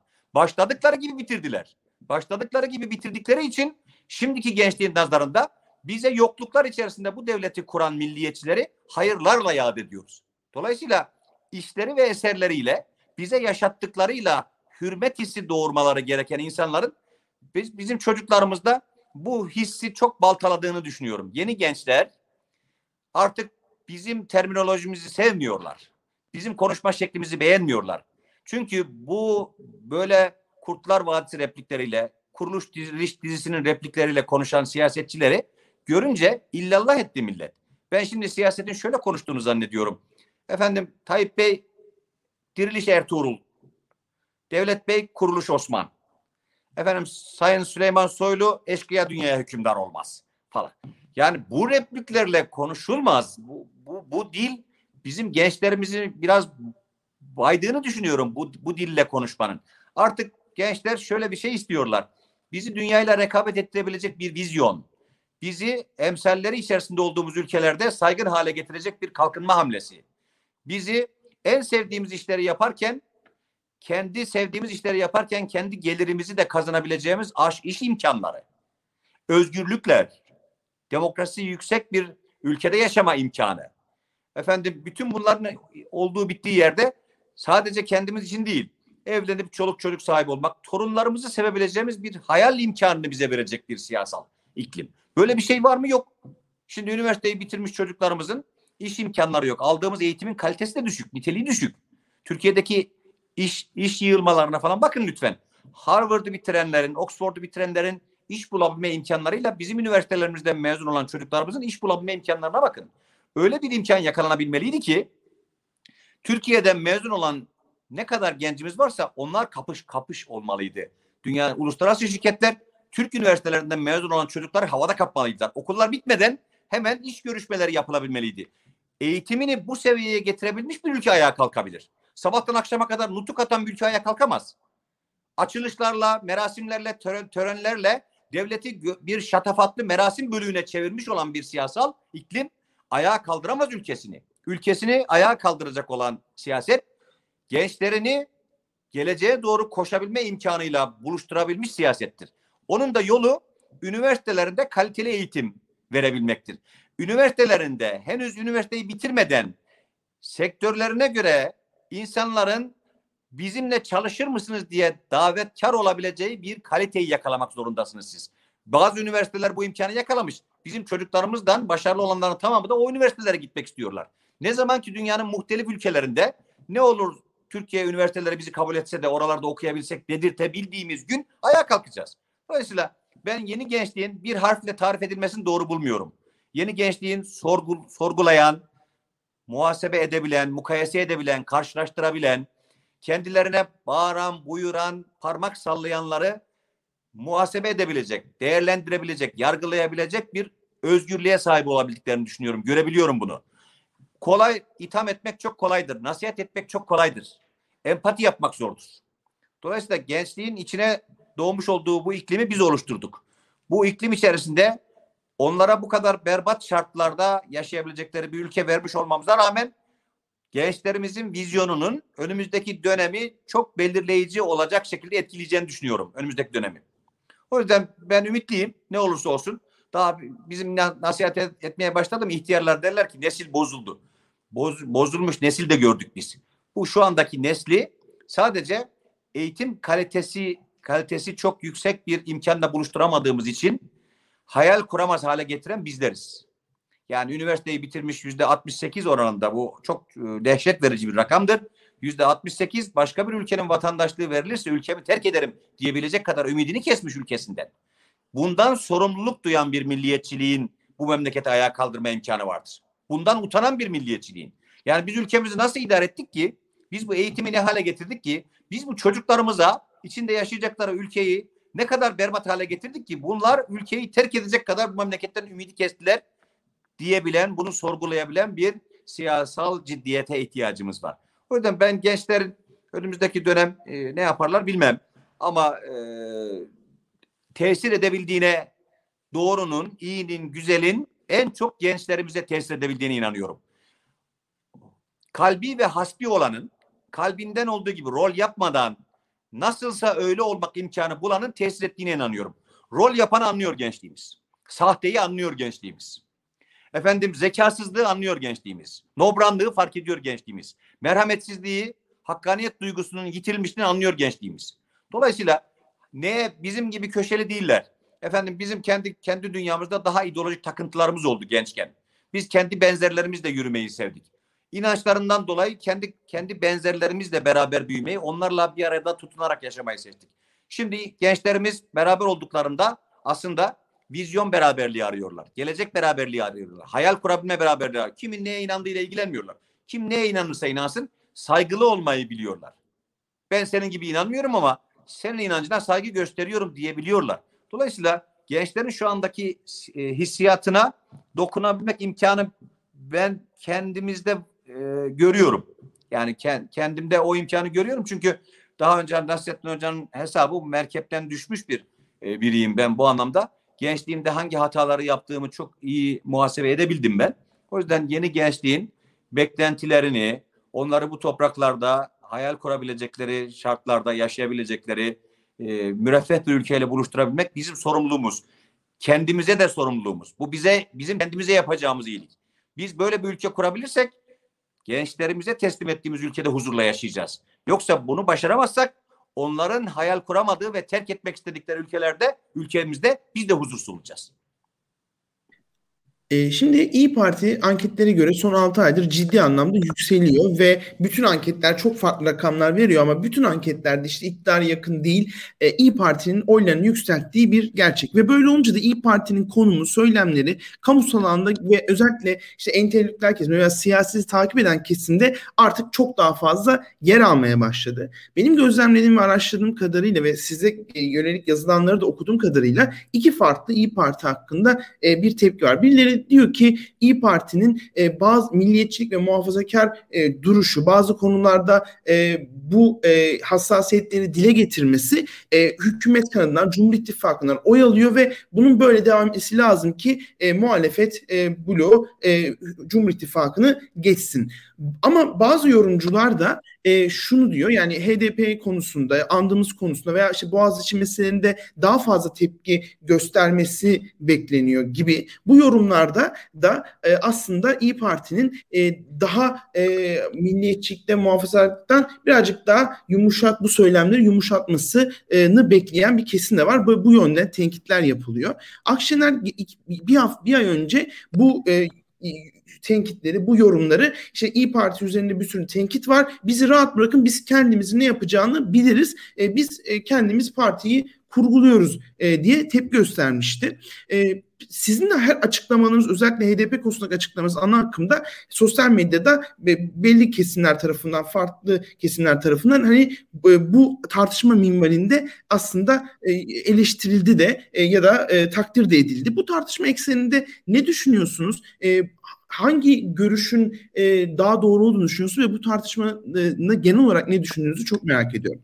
Şimdi Yunus Emre Bey, bu konuştuğunuz, sorduğunuz soruların hepsi aslında siyasetin bütün bu yirmi yılını, evveli de var, muhasebe imkanı veriyor bize. Ben şimdi siyasi olarak partim adına şöyle bir şey söyleyebilmeliyim, söylemeliyim. Ee, İYİ Parti her kesimden oy alabilme potansiyeli olan bir parti haline dönüştü. Yani herkesten, her siyasal e, aidiyet grubundan oy almaya başladık biz. Herkesin kafasında İYİ Parti'ye ait bir rol var. Yani mesela AK Parti Millet İttifakı'nda olmayı huzursuzluk sayan bir İYİ Parti istiyor. Efendim M H P mümkünse olmayan İYİ Parti istiyor. Efendim C H P işte biraz daha demokratik esneme imkanları olan, işte H D P'yi bu kadar sert ve agresif bir şekilde problem etmeyen bir İYİ Parti istiyor. H D P kendisini meşru siyasi aktör gören bir İYİ Parti istiyor. Yani herkesin kafasında bir İYİ Parti var. Herkes bu siyasal e, analiz içerisinde İYİ Parti'yi kendi siyasi analizine göre bir pozisyona çekmeye çalışıyor. Dolayısıyla bizim her söylediğimiz kimin zararındaysa onlar bize saldırıyorlar. Şimdi ben mesela bu mevzuda çok e, agresif, şövenist olmakla itham ediliyorum. İnanın bundan rencide ol- oluyorum. Yani siyasetten çok böyle kabalık etmem insanlara, hürmetsizlik etmem, nezaketsizlik etmemeye çok özen gösteririm. Benim gibi hissiyatı olan, ben gelenek olarak da ülkücü milliyetçi camianın içerisinde yetiştim. Ee, bir bu anlamda hani siyasi olarak geçmişimle iftihar da ederim. Ama ben bizim camiada söylemeye gayret ettiğim şeyleri kıymetli buluyorum. Çünkü biz çok bedel ödedik. Milliyetçiliğe vermeye çalıştığım muhteva, hangi sorumlulukla taşımaya çalışmak zorunda olduğumuzu anlatma gayretleri, hukuka vur, yaptığım vurgu, hukukun egemen olduğu bir ülkede herkesin aynı şeyler söylemek zorunda olmadığı bir çeşitliliği, zenginlik sayma hassasiyetim. Bunların görülmüş olması lazım. Israrla benden ve söylemeye çalıştığım si- siyasi ilkelerden bir şövenist çıkarmaya çalışıyorlar. Şövenist bir adam çıkarmaya çalışıyorlar. Benden şövenist bir adam çıkarmaya çalışıyorlar. Devamlı. Fark ediyorum bunu. Şimdi şöyle bir sebeple sizin söylediğiniz şey o yüzden kıymetli. Türkiye'de İYİ Parti kendisine ait bir kulvar inşa etmeye çalışıyor. İnşa etmeye çalıştığımız kulvar da şu: seçmenlerin partilerin tapulu malı gibi görüldüğü, aidiyet gruplarının partilerin tapulu babadan kalma malları gibi algılandığı, çok affedersiniz, bir eski geleneği bozmaya çalışıyoruz. Hiçbir partinin, kendi partimiz de dahil, hiçbir partinin tapulu seçmeni olmadığına inanıyoruz biz. Efendim Kürtlerimiz H D P'ye verir. Böyle bir şeye inanmıyoruz biz efendim. Dindarlarımız AK Parti'ye verir. Böyle bir şeye inanmıyoruz biz efendim. Milliyetçilerimiz M H P'ye verir. Böyle bir şeyi kabul etmiyoruz biz. Biz seçmenin seçmen olarak görülebildiği bir Türkiye hayalinde, ben bu hayalin içerisinde kendime yer bulabilirim diyebilme imkanı vermeye çalışıyoruz insanlara. Yani bir Ermeni vatandaşımız, efendim bir Süryani vatandaşımız, bir Alevi vatandaşımız, ne bileyim bir e, seküler hassasiyetler olan bir vatandaşımız, dindar bir vatandaşımız, milliyetçi bir vatandaşımız, Osmanlıcı bir vatandaş, ne diyorsanız adına. Kendi siyasi hassasiyetleri ne olursa olsun, diyelim ki biz parti olarak bir vizyon, bir Türkiye hayali çizeceğiz. Çok rahatlıkla diyebilmeli ki ben İYİ Parti'nin Türkiye hayalinde kendime yer bulabilirim. Ben dindar bir insanım, yer bulabilirim. Efendim ben e, Alevi Aleviyim, bu hayalin içerisinde ben kendime yer bulabilirim. Efendim ben Kürdüm, bir Kürt vatandaşım, ben bu hayalin içinde kendime yer bulabilirim diyebilme imkanı vermeliyiz. Şimdi Türkiye'de sistem belli alanları partilere kapalı hale getirdiği için bu sıkıntıyı yaşıyoruz. H D P, Türk demokrasisinin şantaj organizasyonunu yapan bir mekanizmaya dönüştü. Dönüp Cumhur İttifakı'na diyorlar ki yüzde elli artı bir matematiğinden dolayı. yüzde elli artı bir ihtiyacı H D P'yi aldığı oylarla sistemin kilidi haline getirdi. Onlar da şöyle davranıyorlar. Dönüp diyorlar ki Cumhur İttifakı'na, çözüm sürecinde bize ne söz verdiğinizi açıklayalım mı? Açıklayın. Açıklamıyorlar. Bir kapıyı açık tutalım ki yarın ne olacak belli olmaz. Dönüp Cumhur İttifakı'na parmak sallıyorlar. Sonra dönüp Millet İttifakı'nda eğer siyasi olarak yürüyecekseniz bizim bu yüzde elli artı birde oylarımıza ihtiyaç duyacaksınız. Bize de falan demeye çalışıyorlar. Dolayısıyla bu yüzde elli artı bir Türk siyasetinin kimyasını bozdu. Türk siyasetini kurallı bir siyasal mücadele alanı olmaktan çıkardı. Münasebetsiz bir takım pazarlıkların yapılma mecburiyeti varmış gibi bir alana sıkıştırdı. O yüzden mesela Adalet ve Kalkınma Partisi seçim kazanmak için çocuklarımızın katiline mektup yazdırmak zorunda kaldı. Çocuklarımızın katillerini televizyonlara çıkarıp onlara röportaj yaptırmak zorunda kaldı. Bunun sebebi şu: ben AK Parti'nin bunu yaptığı için mutlu olduğuna inanmıyorum. Milliyetçi Hareket Partisi bunu yaptı diye yok iftihar etmiyordu bu yapılandan. Ben bunu mecliste bu tonlamayla söyledim. Sizin dedim hepiniz Öcalan'ın mektubundan bizim kadar rahatsız oldunuz. Aslında sizin hepiniz Osman Öcalan'ın televizyona çıkarılmasından utandınız. Ama hesabını vermek zorunda olduğumuz şey şu: öyle berbat bir sistem kurdunuz ki çocuklarımızın katillerinden medet umdurdu size bu sistem. Çocuklarımızın katillerine mektup yazıp belediye seçimlerini almaya mecbur kaldınız. Dolayısıyla iradelerimizi bu kadar kitleyecek, seçmenleri oylarıyla şantaj unsuru haline dönüştürecek, efendim terörü, sebep olduğu acıları unutarak bizim kazanma alanımızda bize partner yapabilecek bir takım münasebetsizliklere dönüştüren bu alçakça mekanizmayı dönüştürmek zorundayız. O yüzden İYİ Parti bu ithamların arasında kendisine şöyle bir alan açmaya çalışıyor. Efendim Türkiye'de seksen üç milyonuz. Terörü meşru görmeyen, terörün gölgesinde siyaseti makul bulmayan, hangi mezhepten, hangi mezhepten, hangi ekalliyet grubundan olursa olsun, efendim hangi siyasal aidiyet grubundan olursa olsun, bunlara bakılmaksızın birinci sınıf insan olabilme imkanını bize veren bir hukuki çerçeve oluşturmaya çalışıyoruz. Bu çerçeve içerisinde dindarlar bendendir, efendim milliyetçiler bendendir, Kürtler bendendir falan gibi münasebetsiz kamplaşmaları alt üst edecek bir siyasi algoritma kurmaya çalışıyoruz. Bu algoritma için de vaat ettiğimiz şey şudur: efendim memlekette sekiz on milyon Alevimiz var mesela. sekiz on tane Alevi valimiz yoksa memleket kötü yönetiliyor demektir. Ben Güneydoğu'da gezdim sevgili arkadaşlar. Süryani vatandaşlarımızla karşılaştım. Bakın bu insanın içini burkar bir sistemdir. Birisi bana dedi ki, Aktaş, soy ismi Yohannes Aktaş, orada e, esnaf. Dedi ki efendim biz, H D P yöneticisi olduğunu da söyledi. Dedi ki hususi olarak parti aidiyetimden bağımsız söylüyorum. Biz devletimizin Hristiyan vatandaşlarıyız. Devletimizin hizmetinde memuriyet imkanlarımızı kullanamıyoruz dedi. Biz memur olamıyoruz dedi. Yani bize bu anlamda bir derdimiz var.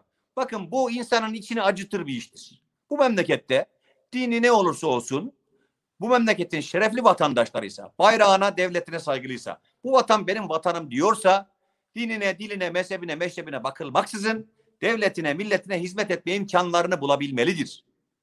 Şimdi bunları organize edemezseniz konuştuğunuz, efendim hitap ettiğiniz metinlerin çok güzel olması bizim memleketi güzel hale getiremez. O yüzden İYİ Parti bir yere sıkışmadı aslında. Siyaset bir yere sıkıştı. İYİ Parti bu siyaseti açmaya çalışıyor. İYİ Parti'yi sıkıştırmaya çalışan siyaset iklimini İYİ Parti şöyle dönüştürmeye çalışıyor: farklılıklarımızı zenginlik sayacağız. Bu memlekette farklılıklarımızı bir kilimin desenleri olmak hüviyetiyle bu memleketin zenginliği sayacağız. Biz memleketimizde bizi bir arada yaşatacak şeyin hukuk olduğuna kani olduk. sekiz on milyon Alevisi var. sekiz on milyon Kürdümüz var. sekiz on milyon dindarımız var. sekiz on milyon efendim Osmanlı, Osmanlı'ya hayran olanımız var. Efendim Atatürkçülerimiz var, Kemalistlerimiz var, ulusalcılarımız var, dindarlarımız var, Osmanlı'ya çok metüsena edenlerimiz var. Her çeşit insan var. Bizi bir arada yaşatacak şey ne? Hukuk. Bizi bir arada tutacak şey ne? Biz terörün gölgesinde olmamak kaydıyla bu memlekette büyük bir aile olabilmek imkanını kalkınmış müreffeh bir ülkede, demokrasi standartları yüksek, hukukun nezaret ettiği bir iklimde bir ülke inşa ederek yaşatabiliriz. Bunun için İYİ Parti kendi siyasal şartlarını memleketin içine düşmüş olduğu bu girdaptan kurtarmak için şöyle kullanıyor. Efendim parolamız şu: devletim benim devletim, vatanım benim vatanım, bayrağım benim bayrağım diyen herkes bu toprakların aziz emanetidir. Dini, dili, mezhebi, meşrebi ne olursa olsun birinci sınıf vatandaştır. Bu siyasal iklimi oluşturmaya çalışıyoruz. Orada herkes bizim söylediğimiz söze göre kendisini bizim yanımızda istediği yere göre yargılayıp, zaman zaman itham edip, zaman zaman hakaret edip, zaman zaman iftira edip siyasi alanımızı daraltmaya çalışılıyor. Ama siyasettir bu. Bizim e, avantajımız şu: Tayyip Bey siyasi olarak nobran, nezaket kazanacak. Tayyip Bey biraz kızgın, merhamet kazanacak. Tayyip AK Parti biraz yorgun, enerji kazanacak. AK Parti biraz taassupla yönetiliyor, hakkaniyet kazanacak. Dolayısıyla kalbi sağlam olan, yürüyecek yolu, söyleyecek sözü olan kazanacak. Biz söyleyecek sözü ve yürüyecek yolu olanlarız. O yüzden İYİ Parti'yi bu anlamda sıkıştıramayacaklarını düşünüyorum. Başarabilirsek biz bu girdaptan hem siyasal iklimi değiştirerek hem de memleketin kararan ufuklarını aydınlığa çevirerek çıkacağız. İfade edebildim mi efendim? Çok net ettiniz aslında. Ben soruya geçmeden önce size bir şey sormak istiyorum. Son birkaç sorumuz birazcık ateşliydi tabii ki, ondan oldu. Ee, bir yirmi dakikanız daha varsa size daha sormak istediğimiz var. Çok fazla şey var. Biz devam etmek isteriz. Süper, o zaman çok teşekkür ederiz. Ben hemen hızlıca öbür konumuza geçiyorum aslında. Bu programda da yani Türkiye siyaseti konuşurken de ekonomi konuşmazsak olmaz tabii ki. Kaçınılmaz bir şekilde ekonomik krizin içerisindeyiz. Pandemiden önce de aslında ayak seslerini duyuyorduk ama pandeminin gelmesiyle beraber esnaf iş yapamadı, kapalıydı. Ramazan'la beraber tekrar bir kapanma, full kapanma gelmesi gündemde. Bugüne kadar bütün konuklarımıza sorduk aslında. Siz de çok sağ gezisi yapan, çok halkın içinde gezen bir e, vekilsiniz. Bunları mutlaka duyuyorsunuzdur. Ama esnaf kötü durumda olduğunu, gerçekten çok bir çıkmazda olduğunu sürekli belirtiyor. Şimdi kısa çalışma ödenekleri de bitiyor. Pek çok insan bir ay boyunca evde işsiz kalacak. Belki çok daha uzun bir süre evlerine ekmek götüremeyecekler. Bu çok büyük bir sorun olsa gerek Türkiye'de ama çok büyük bir sorun ama çok fazla konuşulmuyor aslında medyada, orada burada baktığımız zaman. Sizce bu ekonominin hali ne olacak? Çok genel bir şekilde sorayım. Siz Türkiye'de ek- Türkiye'de şöyle bir şeye ihtiyacımız var. Sayın Cumhurbaşkanı hem parti genel başkanı hüviyetiyle, partili cumhurbaşkanı hüviyetiyle e, bu memleketin sıkıştığı yerde aslında bizim için şurayı temsil ediyor. Herkesin cumhurbaşkanı olabilmeyi başarabilselerdi bu kadar öngörülemez bir ülke haline gelmeyecektik. Yani doları düşürmek için efendim enflasyon sebeptir, faiz sonuçtur, faiz sebeptir, enflasyon sonuçtur falan gibi bir değerlendirmeyi yapıp bu değerlendirmede iddiasını desteklemek için yüz yirmi sekiz milyar doları dövizi baskılamak için kullanan bir cinnete sırf dövizi sabit tutmak için katlanmak yerine siyasi nezaket gösterselerdi doları çok daha rahat kontrol edebilirlerdi. Yani sabah Kemal Kılıçdaroğlu ile kahvaltı yapabilmek, C H P'nin ekonomi kurmayları, kurmaylarıyla şu anda yaşadığımız mali disiplinsizliği istişare edebilmek. Öğlen Meral Akşener'le ve ekonomi kurmaylarıyla oturup nerede hata yapabiliyoruz? Bunları hep beraber düzeltelim. Gelin biz sizin görebildiklerinizi, fark edemediklerinizi, şu anda hata olarak yaptıklarımızı birlikte etüt edelim diyebilmek imkanını bulsaydı yüz yirmi sekiz milyar dolar harcamaktan daha anlamlı bir işti. Doları kontrol etmek için yapması gereken şey damada tezini ispatlamak için yüz yirmi sekiz milyar doları dövizi baskılamak için kullanmak yerine siyasi nezaket gösterseydi Sayın Cumhurbaşkanı, inanın dövizi altı buçukta değil beş liraya düşmek imkanıyla bile buluşacaklardı. Çok basittir bu iş. Yani Türkiye'deki şartlarımız, imkanlarımız, daha önce yaşadığımız krizlerde de bunu gö- gösterdik defalarca, ayağa kalkmaya çok müsaittir. Büyük bir enerjinin üstünde oturuyoruz. Aslında memlekette kaynak da var. Bu kaynakların kullanılma şekli ve Türkiye'deki şu andaki siyasal iklim öngörülemez bir siyasal alan oluşturduğu için bu memlekette hem doğrudan yatırım alamıyoruz hem de doların yarınlarda yükseleceğine dair bir beklentiyi kontrol edemiyoruz. Yani insanlar dövizi almışlar, oturmuşlar. Bu siyasal iklim onları şöyle bir tedirginliğe teslim etmiş. Mutlaka yükselecek bu dolar. Çünkü kamu kaynaklarının kullanılması, kamu kaynaklarının e, harcanma süreçlerindeki tercihlerdeki nobranlığa bakıp insanlarda şöyle bir şey, şöyle bir duygu oluştu. Kesin olarak bu dolar ilk krizde on lirayı aşacak. Şimdi beklentiyi bu şekilde tutarsanız ya da bunu engelleyemezseniz, bu memlekette dolarizasyonu engelleyemezseniz piyasayı hareketlendiremezsiniz. Şimdi Cumhurbaşkanı olarak diyorsunuz ki dövizinizi bozun. Vatandaşlarınıza çağrıda bulunuyorsunuz. Dövizinizi bozun. Bir tane dövizle yaptığınız anlaşmayı değiştirmiyorsunuz. Kamu kaynaklarının en çok israfına sebep olan kamu özel işbirliği adı altında yapılan yatırımların tamamı dolar üzerinden biliyorsunuz yapıldı. Şimdi normalde döviz rezervlerimizde bittiğini düşünürseniz Sayın Cumhurbaşkanı'nın bu davetini şöyle algılıyorum ben. Müteahhitlere ödeyecek dolar kalmadı elimde. Siz dövizlerinizi bozun, ben müteahhitlere döviz ödeyeceğim. Şimdi bu nobranlığın memlekette piyasayı toparlaması mümkün değildir. Mümkün değildir. O yüzden şöyle bir şey tavsiye ediyoruz biz. Ülkenin öngörülebilir olması gerekir. İyi Demirel'e hani sorarlar mı? Sormuşlar ya efendim, ülkemizi bir kelimeyle ifade etseniz ne dersiniz? İyidir derim. İki kelime iyi değildir derim. Şimdi böyle demiş e, Rahmetli Süleyman Demirel. Bana da deseniz ki memleketin en büyük problemi, ekonominin en büyük problemi nedir? Bir kelimeyle ifade edin. Öngörülemezlik efendim. Öngörülemez bir ülke. yarın ne olacağı bilinemez bir ülke. Hangi bürokratın ne zaman değişeceğinin bilinemediği bir ülke. Kimin başına ne geleceğinin bilinemediği bir ülke. Kimin bakan olacağını önceden kestiremediği bir ülke.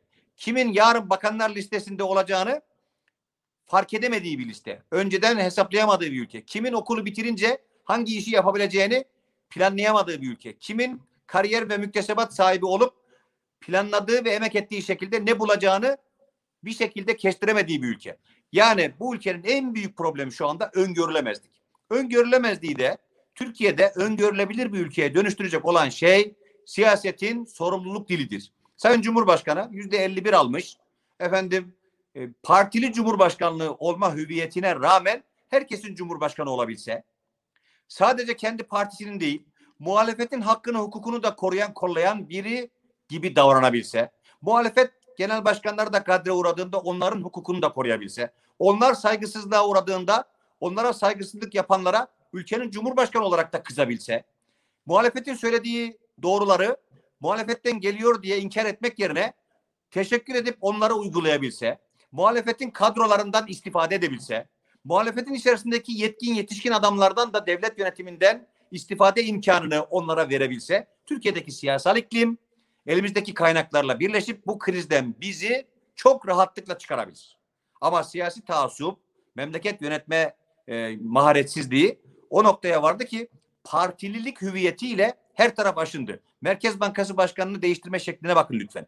TÜİK'in açıkladığı rakamlara bakın lütfen.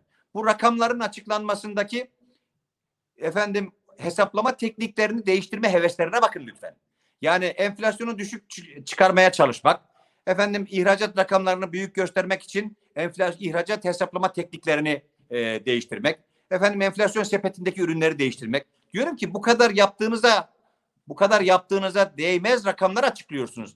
on üç nokta dört açıklamayın. Madem öyle meditasyon yöntemiyle devleti yönetmeye karar verdiniz.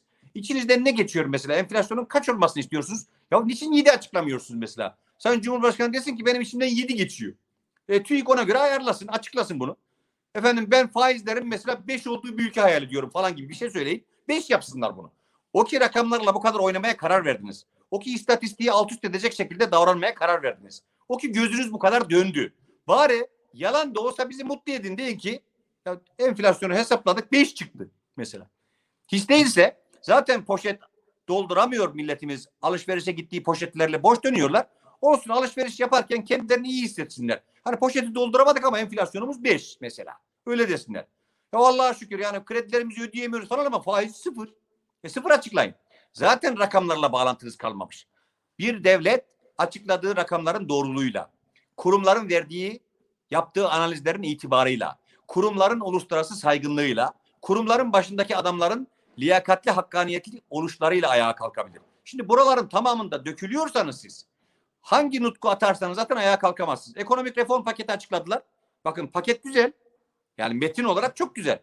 Ben bu on birinci kalkınma planını mecliste konuşurken demek zorunda kaldım ki sevgili arkadaşlar bu açıkladığınız paket, bu kitap harikulade bir kitap. Mesnevi gibi dedim. Yani açıyorsunuz her sayfasında hikmet var. Neresini açarsanız açın her sayfadan hikmet dökülüyor. İyi şeyleri yazmak memleketi iyi şartlarda yaşayabilir hale getirmiyor. İyi şeyler yazmak değil, iyi şeyler yapmak zorundasınız. Dolayısıyla efendim insan hakları eylem planı açıklıyorsunuz. İnsan hakları eylem planı açıklıyorsunuz ama demokrasinizi problemli hale getirecek bir takım münasebetsiz işlere heves ediyorsunuz. Efendim hakaretlere sessiz kalıyorsunuz. Siyaseti hakaret taviz bir dille yapıyorsunuz. Muhalefet Partisi'nin genel başkanına bir bir çete lideri, bir mafya lideri en galiz cümlelerle hakaret ediyor mesela. Hiç mahcup olmuyorsunuz, utanmıyorsunuz. Mukabele etmiyorsunuz mesela. Efendim sizin bu memlekette hukuki şeyin savcılarımıza, hakimlerimize coğrafi güvence diyoruz. Bir sürü problemi var yargının. Bunları konuşuyorsunuz ama Türkiye'de öyle kararlar veriyorsunuz ki verdiğiniz kararların peşinden Anayasa Mahkemesi'nin kapatılmasını sonra tavsiye ediyorsunuz. Dolayısıyla insan hakları eylem planınızda, hukuk reform paketinizde, ekonomik reform paketinizde piyasada bir yaprak bile kımıldatmıyor. Eğer siyaset açıkladığı programlarla, açıkladıkları eylem planlarıyla piyasada en ufak bir hareketliliğe sebep olamıyorlarsa fırlanın. Yunus Emre Bey. Açıklanan paketlerin piyasalarda, iş dünyasında, S T K'larda, toplum katmanlarında hiçbir ümidi tetiklemediği görülüyorsa artık siyasetin sözünün itibarı kalmamış demektir. Siyasetin itibarı kalmamışsa bu memleketi ayağa kaldırma imkanı da kalmamıştır iktidarın. Dolayısıyla muhalefet emaneti teslim alacak. Ben orada yatırımlarla ilgili de artık çok rahatlıkla söylüyorum. Muhalefetin dili birazcık buna dönecek. En azından ben böyle yapacağım partim adına. İktidar kendine yakışanı yapsın. Biz de kendimize yakışanı yapacağız. İktidar kendine yakıştırdıklarını söylesin. Biz niçin böyle yapıyorsunuz demekten yorulduk artık. Ne isterseniz yapabilirsiniz. Kanal mı yapacaksınız? Hatırımız kalır. Kanalın kanalın yanına bir de Samsun'dan aşağı Akdeniz'e bağlanacak şekilde, Konya Ovası'nda yaracak şekilde bir kanal daha açın. Açmazsanız hatırımız kalır. Efendim mümkünse güvenliğimizi sağlayamıyorsunuz mesela. Artvin'den yukarıdan dağları yarın, aşağıdan Hakkari'nin altından bizim denize, Akdeniz'e bir bağlantı sağlayın. Karadeniz'i Akdeniz'e bağlayın. Ne isterseniz yapabilirsiniz. Hangi çılgınlığa kamu kaynaklarını israf etmeyi kendinize yakıştırıyorsanız dilediğinizi yapabilirsiniz. Biz de memleketi hangi ciddiyetle yöneteceğimizi, kaynakları nasıl kullanacağımızı, öncelik sonralık sıralamasını nasıl yapacağımızı, çocuklarımıza nasıl bir ülke vaat ettiğimizi, eğitimi ne yapacağımızı, adaleti ne yapacağımızı, efendim devlet kurumlarını nasıl ayakta tutacağımızı, Merkez Bankası'na başkanı nasıl atayacağımızı, Merkez Bankası'nı nasıl değiştireceğimizi, Merkez Bankası'nın bağımsızlığını nasıl sağlayacağımızı, hepsini tek tek anlatacağız milletimize. Göreceğiz bakalım ümit mi yaman, iktidardaki korku mu yaman? Göreceğiz bakalım kural mı yaman, kuralsızlık mı yaman? Göreceğiz bakalım memlekette kamu kaynaklarını israf etmek mi yaman, memleketin kaynaklarını canından az bilmek mi yaman? Göreceğiz. O yüzden iktidar kendine yakışanı yapacak, biz de kendimize yakışanı yapacağız. Tam da burada şunu soracaktım. Yani İYİ Parti Türkiye'deki sorunları özellikle Meral Akşener'in grup toplantısında artık her hafta çok daha izlenmeye ve konuşulmaya başladı ve her gün farklı bir e, sorun grubu, farklı bir kimlik grubu gelip bizzat kürsüde, milletin kürsüsü kapsamında kendi derdini anlatıyor. Ardından da Akşener bu E, minvalde bir eleştiride bulunuyor. Sorunları sıralıyor ve artık normalde grup toplantıları Türkiye'de izleniyordu hep ama ilk defa belki bu kadar çok çevremde şunu diyorum. Akşener'in grup toplantısı salı bu saatteymiş cümlesini çok sık duymaya başladım ve çok e, dinleniyor, izleniyor. Ama sanki e, bu en son e, cevabınızda Türkiye'yi nasıl yöneteceğimizi anlatacağız kısmı, sorunların çözümü bir tık daha sorunların tespitinden daha az yer kaplıyordu bu İYİ Parti'nin söyleminde. Bu e, siz de bu cevabınızı böyle bitirdiniz. Bunları anlatacağız dediniz. Bu başladık sorunların çözümü. Bu sorunların çözümlerini anlatma planlarınız ne? Somut olarak ne yapacaksınız? Nasıl kampanyalar yapacaksınız? Başladık. Nasıl bu çözümleri dile getireceksiniz? Bunu merak Başladık ediyorum. Başladık mesela. Hemen önerge verdik meclise. Kanun teklifi hazırladık. Meclis, mesela Merkez Bankası Başkanı beş yıllığına seçilsin diyoruz. Merkez Bankası Başkanı beş yıllığına seçilsin ve ölüm hariç, mazeret yani mücbir sebepler hariç değişmesin diyoruz mesela. Efendim yargıda partinin gölgesi kalksın diye iktidar grubunun yahut siyasetin gölgesi kalksın diye kendi iç mekanizmasında üst, üst yargı H S K üyelerini kendi mekanizması içerisinde seçsin diyoruz mesela. Üniversite yönetimlerine liyakat merkezli atama olacaksa her üniversitenin layık olanları tercih edilsin. Siyaset gölge yapmasını istiyoruz mesela. Efendim kamu özel devlet hesap sorarken değil hesap verirken de görürsün istiyoruz mesela. Siyasi partiler kanunu değişsin. Siyasetin finansmanı gibi bir problemli alanda siyaset kirlenerek iktidar olmasın. Kirlenen iktidar kendisini borçlu hissettiği adamları zengin etme hevesine düşmesin. Dolayısıyla demokrasinin standartlarını yükselecek bir parti kanunu getirelim mesela. Dolayısıyla aslında biz Türkiye'de problemlere sebep olan şeyleri tespit ettik. Çözümleri de belli artık. Yani liderlerin iki dudaklarının arasına sıkışmış parlamento, milletvekillerinin liderlerin işaretiyle seçilebildiği bir parlamento saygınlığı sağlanamaz. Dolayısıyla milletvekillerinin kendilerini seven ve seçen yerel tercihlerin ışığında meclise gelmesini sağlamak, liderlerin talimatlarına değil, milletlerine verdikleri sözlerle mecliste siyaset yapabilmelerine imkan verecek bir parti kanunu gelmesi lazım. Siyasetin finansmanı şu anda memleketi kirleten en büyük mekanizma. Yani siyaset iktidar olurken kirleniyor, kendisini iktidara getirirken kendisini borçlandırdığı insanlara imkan vererek kirlenmişliğini kurumsallaştırıyor. Dolayısıyla siyasetin finansman problemini tamamen çok hakkaniyetli bir siyasi partiler kanununa dönüştürerek temizlemek zorundayız. Yani iktidara gelene kadar sen beni destekle, iktidara geldikten sonra ben seni destekleyeceğim algoritmasını bozmak zorundayız. Bunu bozacak bir siyasal çalışma, siyasi partiler kanunu yapmak zorundayız. Bu işler çok artık arkadaşlar o kadar çok başımızı duvara vurduk ki artık çok basit. Bir parti on sekiz yıl, on dokuz yıl iktidarda kalırsa pek tabii ki bozulabilir, yorulabilir. Pek tabii ki kirlenebilir. Ama AK Parti bizim için şöyle bir imkan.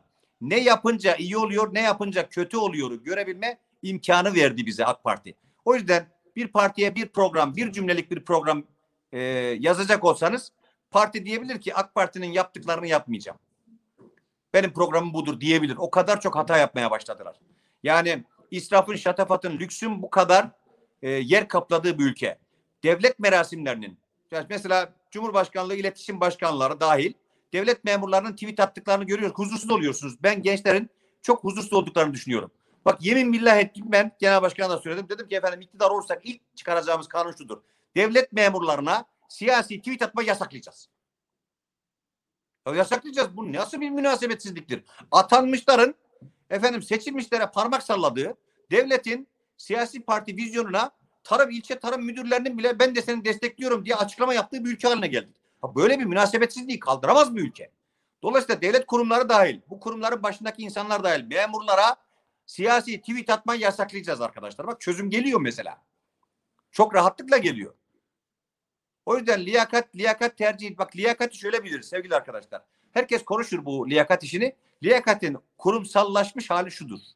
Liyakat böyle hutbe verir gibi siyasi kürsü konuşmalarında efendim atıf yapılacak bir mevzu değildir. Liyakat devlet de kurum olarak şundan ibarettir. Liyakat doktor olacak çocuğu sekiz yaşında sezebilmek, sekiz yaşında doktor olacak çocuğu keşfedip ona birinci sınıf tıp eğitimi verebilmektir. Vali olacak çocuğu dokuz yaşında görebilmek. Asker olacak çocuğu o yaşlarda görebilmek. Mühendis olacak çocukları sekiz dokuz yaşında bulabilmek. Ondan sonra da memleketin en iyi eğitimini onlara verip sonra birinci sınıf eğitim verdiğiniz insanlara memleketin hizmetini sunabilmekten ibarettir. Yoksa liyakat yakınınızdaki en sadık adamları devlet imkanlarıyla buluşturmak zannediliyor. Ona liyakat diyorlar. Şimdi normal şartlarda liyakatin devlette mekanizma olarak işlemesinin tek yolu şudur. sekizli dokuzlu yaşlarda çocukların liyakatli istidatlarını, kabiliyetlerini keşfedip onlara kabiliyetlerine göre birinci sınıf eğitim verebilmektir liyakat. Devlette bu kurumsallaşmayı sağlayamazsanız mutlaka taassuba teslim olursunuz. O yüzden bizim şimdi parlamenter demokrasi vurgumuz, kuvvetler ayrılığı vurgumuz, etkin bir yasama vurgumuz, tam bağımsız yargı vurgumuz, kamunun merkezine liyakati oturtma vurgumuz, efendim eğitimin kalitesinin çok yükseltilmesi vurgumuz, üniversitelerin üniversitelerin dünyayla rekabet edebilecek imkanlarla buruşturulabilmesi vurgumuz, üniversitelerin yönetiminde üniversitedeki öğrencilerimiz dahil üniversitede bulunan akademik kadronun etkin ve ortak yönetiminin sağlanabilmesi vurgumuz. Efendim memlekette yerel yönetimleri kuvvetlendirme vurgumuz. Yerel yönetimlerin sadece hesap soran değil, hesap veren bir mekanizma içerisinde kendisini seçenlerle şeffaf ilişki kurulması gerektiğine dair hassasiyeti ve vurgumuz. Bütün bunlar yaşadığımız siyasal sürecin bizi getirdiği yerde çıkardığımız dersler. Dolayısıyla hiçbir zorluğumuz yoktur. Memlekette iktidar değişikliği olduğu günden itibaren memleket büyük bir çıkışa çok rahatlıkla taşınabilecektir. Öngörülebilir bir ülke, kaynakları doğru kullanılabilen bir ülke, vergi mekanizması, eğitim mekanizması ve adalet mekanizması doğru korele edilebilmiş bir ülke çok kısa zamanda ayağa kalkacaktır. Hep beraber göreceğiz inşallah bu günleri. Teşekkür ederiz. Ben soruma geçmeden önce en çok izlenen programımız oldu sizinle beraber ve çok keyifli gidiyor. Biz de çok zevk, keyif alıyoruz. O yüzden izleyicilerimizden de rica edelim. Paylaşabilirlerse daha da yayılması için bu programı çok güzel olur. Ama herkes burada, kimse gitmiyor. Çok keyif aldıklarını düşünüyorum herkese de. Teşekkür ederiz tekrardan bu program için. Ben aslında birazcık girdik şeye ama size güçlendirilmiş parlamenter sistem ve anayasa değişikliği hakkında sormak istiyorum. Yani şu anda çok net konuşmuyoruz ama Cumhurbaşkanı tarafından sürekli bir anayasa aslında bize müjdeleniyor. Siz bu anayasa değişikliğinde ne bekliyorsunuz? Nasıl bir anayasayı beklemeliyiz biz? Bir de ek olarak bir şey eklemek istiyorum. Ekonomi sorusunda dediniz ya, normalde yapılması gereken siyasi partilere, siyasi parti liderlerine gidip burada nasıl yapalım, bunu nasıl yapalım gibi sorular sorulması. T T K'lara. Anayasa yapılması, anayasa aşamasında böyle bir şey yapacak mı hükümet? Çünkü yapması gerekmiyor. Hürriyet Hanım, şöyle bir sıkıntımız var bizim. on sekiz yıl, on dokuz yıl bir hükümet kendi yolun başlangıcına Bismillah dediği günlere kendi kuvveti olsun diye partisinin adına Adalet ve Kalkınma demişse bir parti. Bu şöyle bir kabule dayanıyor. Bir memleket ancak adaletle kalkınabilir. Yani bir parti kendisine Adalet ve Kalkınma ismini koymuşsa bu şöyle bir kabule dayanıyordu. Bir memleket ancak adaletle kalkınabilir. Şimdi on dokuz sene sonra hukuk reformu yapacağım, demokrasi reformu yapacağım falan diyorsanız ülkenizi on sekiz on dokuz yıl boyunca adaletle kalkındıramamışsınız demektir bu. Dolayısıyla size verilen kredileri kötü kullanmışsınız. Size verilen itimadı zayi etmişsiniz. Size duyulan güveni, size güven duymuş insanları mahcup edecek şekilde zayi etmişsiniz demektir. Dolayısıyla bugün insan hakları evrensel ve beyannamesi açıklar gibi açıkladılar biliyorsunuz şeyi. İnsan hakları eylem planını. Yani manifesto gibi bir metin. Hiç etkisi olmadı. Efendim mesela ekonomik reform paketindeki cümlelere daha önce Naci Ağbal Bey'in Merkez Bankası Başkanlığı'na getirildiği andan itibaren konuşmalarına falan bakıyorum. Gerçekten problemi tespit edebilmiş. En azından yapılan hataları görebilmiş bir ciddiyet gördüm ben o satır aralarında. İşte şeffaflık, enstrümanların etkin kullanılması, değil mi? E, piyasa gerçeklerine uygun hareket edilmesi, efendim siyasi popülizm yapılmayacak şekilde davranılması falan. Şimdi bütün bunlar aslında ben mesajlarımı doğru aldığım ifadesiydi. Buna tepki verdi mi? Se piyasalar verdi. Yani ben problemi doğru gördüm. Ciddiyetine piyasalar tepki veriyor. Doğru gördüm. Problemi gördüm. Doğru davranacağım. Şimdi siz değişiklik yaptığınız ve piyasalarda piyasaların soğumasına sebep olan bu vizyonu gördüğünüz halde bir gece yarısı Merkez Bankası Başkanı'nı değiştiriyorsanız ekonomiyi ayağa kaldıracağım reform paketinize kimse inanmaz. Efendim siz memlekette hukuki bir reform paketinden bahsedip ondan sonra memlekette Anayasa Mahkemesi kapatılsına giden bir siyasal dili kullanıyorsanız ya bu kabul etmemiz lazım ki iyi bir anayasa yapma hevesinden çok Anayasa Mahkemesi'ni kapatma hevesine dönmüş bir hissiyatı da temsil ettiğiniz anlamına gelir. Dolayısıyla ne çıkıyor buradan? Ya siz güzel konuşmayı seviyorsunuz ama berbat işler yapıyorsunuz. Ya iyi metinlerle konuşuyorsunuz ama konuştuğunuz metinlerle bağlantınız kalmamış. Tamam kabul ediyorum harika metinler yazıyorlar size falan ama bu yaptığınız iş, yaptığınız işler asla kabul edilebilir işler değil. Dolayısıyla anayasaya muhalefetin ihtiyacı var. İktidarın ihtiyacı var mı? Ya vallahi emin değilim. Şöyle emin değilim. Bizim iktidarımızın zannedersiniz ki kurallara uymaktan canı çıktı. Bu elini ayağını bağlamış kurallar yüzünden de iş yapamaz hale geldiler. Dolayısıyla kendilerine daha rahat çalışma imkanı verecek özgür, daha demokratik bir anayasa lazım. Ben iktidarda grubundaki arkadaşlarımıza diyorum ki yahu zaten kurallarla bir işiniz yok. Zaten herhangi bir anayasa kuralı sizi bağlamıyor. Size ne lazım anayasa? Anayasa bize lazım. Size mevcut kurallara uyma ahlakı lazım. Size mevcut meri olan sizin çıkardığınız kanunlara uyma ahlakı lazım. Yoksa kuralların güzel olması ona uyanlar olunca itibarlı kıymetli bir şeydir. Dünyanın en güzel kurallarını ihlal ettikten sonra, ihlal etmeyi kendinize hak gördükten sonra kuralın güzeliyle ne işiniz var ki sizin? Yani ona da sonra mehaz olsun diye demiştim ki arkadaşlarımıza halen söylüyorum. Allah kulları için bir sürü emir indirmiş peygamberleri vasıtasıyla. E siz de biz de inanıyoruz. Diyorum ki Kur'an-ı Kerim'deki kurallarla ilgili bir sıkıntınız var mı? Sizin haram yemeyin, yalan demeyin, iftira atmayın, kamu kaynaklarını israf etmeyin. Bir sürü emri var Allah'ın. E, Allah'ın koymuş olduğu kurallara uymuyorsunuz. Siz Allah'ın koyduğu kuralları terbiye edemediği insanlarsınız. Kendi koyduğunuz kurala niye bağlı olacaksınız? O yüzden anayasaya ihtiyacımız var. Ama anayasadan daha önce anayasaya uyma ahlakı olan devlet adamlarına ihtiyacımız var bizim. Koyulmuş kurallara uyma ahlakı olan bir ciddiyete ihtiyacımız var bizim. Bu ihtiyacımızı karşılayacak olan bir eğitim sistemine ihtiyacımız var bizim. Kurallara uymamızı sağlayacak, mevcut kanunlarla iş yapmayı kendisi için namus bilecek bir devlet ciddiyetine ihtiyacımız var. Yoksa sen, Sayın Cumhurbaşkanı bir zaman bir Anayasa Mahkemesi kararına itiraz edip kafiye yapmıştı. Hatırlayanlarınız vardır belki. Anayasa Mahkemesi kararlarının işte uyulması gereken kararlar olduğunu söyledi. Bir dakikanın içerisinde bakın bu söylediğim bir dakikanın içerisinde şaşırttı beni. Dedim ki ya Sayın Cumhurbaşkanı'nın hamiyetine bak. Yani Anayasa Mahkemesi'nin kurallarına uymak zorundayız falan dedi. Bir dakika cümle bitti. Ben dedi bu karara uymuyorum, saygı da duymuyorum. Kafiye yapıyor.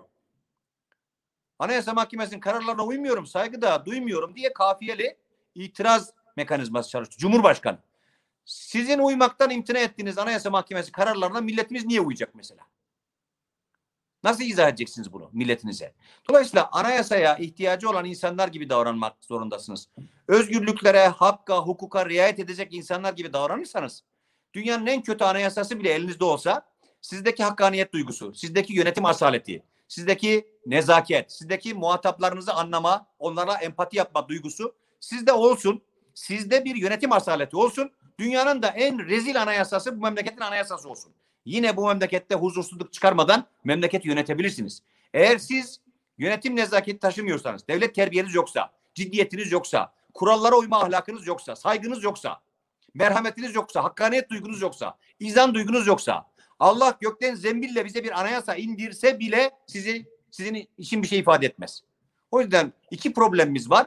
Kurallara uymayı, çıkardığı kanunlara uymayı, kendi çıkardığı kanunları delmeye tercih eden bir iktidarla karşı karşıyayız. O yüzden anayasa tartışmalarından ziyade bu tartışmaların arkasındaki hissiyatı doğru bulmadığımı söylüyorum. Anayasaya ihtiyacımız var ama arkasındaki hissiyata bakıyorum. Efendim Ayasofya'nın istifa eden imamı mesela mevzuya paldır küldür girdi. Efendim mevzuya Cahit Bey, Cahit Özkan Bey girdi. Ve mevzu daha başlar başlamaz mevzunun bu şekilde tartışmalı hale dönüştürülmesine çok kızdım. Ve partim adına ve kendi adıma dedim ki ya bir mevzuyu sulandırmadan konuşmayı başarabilir misiniz acaba?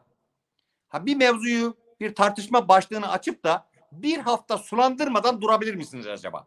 Ha, bir mevzu mecrandan çıkmadan, muhataplarını doğru tespit ederek, doğru yetkililerle, doğru mercilerle, doğru insanlarla bir mevzuyu bir hafta sulandırmadan tartıştırmayı başarabilir misiniz acaba?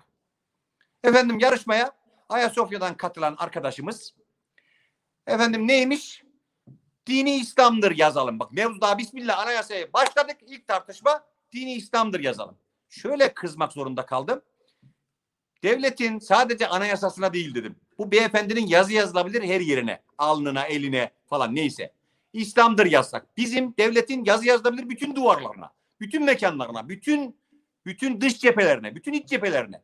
Dini İslam'dır diye yazsanız, sadece anayasaya değil, her tarafa yazsanız, bu bizi haramdan kurtarmıyorsa, bu bizi yalandan kurtarmıyorsa, bu bizi devletin malını israf etmek sorumsuzluğundan kurtarmıyorsa, bu sizi mülakat adaletsizliğinden kurtarmıyorsa, bu sizi ihale fesatlarından kurtarmıyorsa, efendim bu sizi bu memlekette sizden olan olmayan kavgasında taassuptan kurtarmıyorsa, sizi daha merhametli, daha nazik, daha hoşgörülü yapmıyorsa, her tarafa yazsanız ne olur? Sadece anayasaya değil, her tarafa yazsanız ne olur?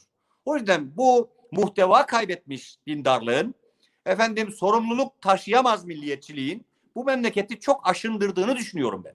Anayasa tartışmaları dahil, kanal tartışmaları dahil, efendim memlekette boğaz tartışmaları dahil, Montreux dahil bakın. Bütün bunlarda görülen şey şudur, meclisteki tartışmalarımız dahil.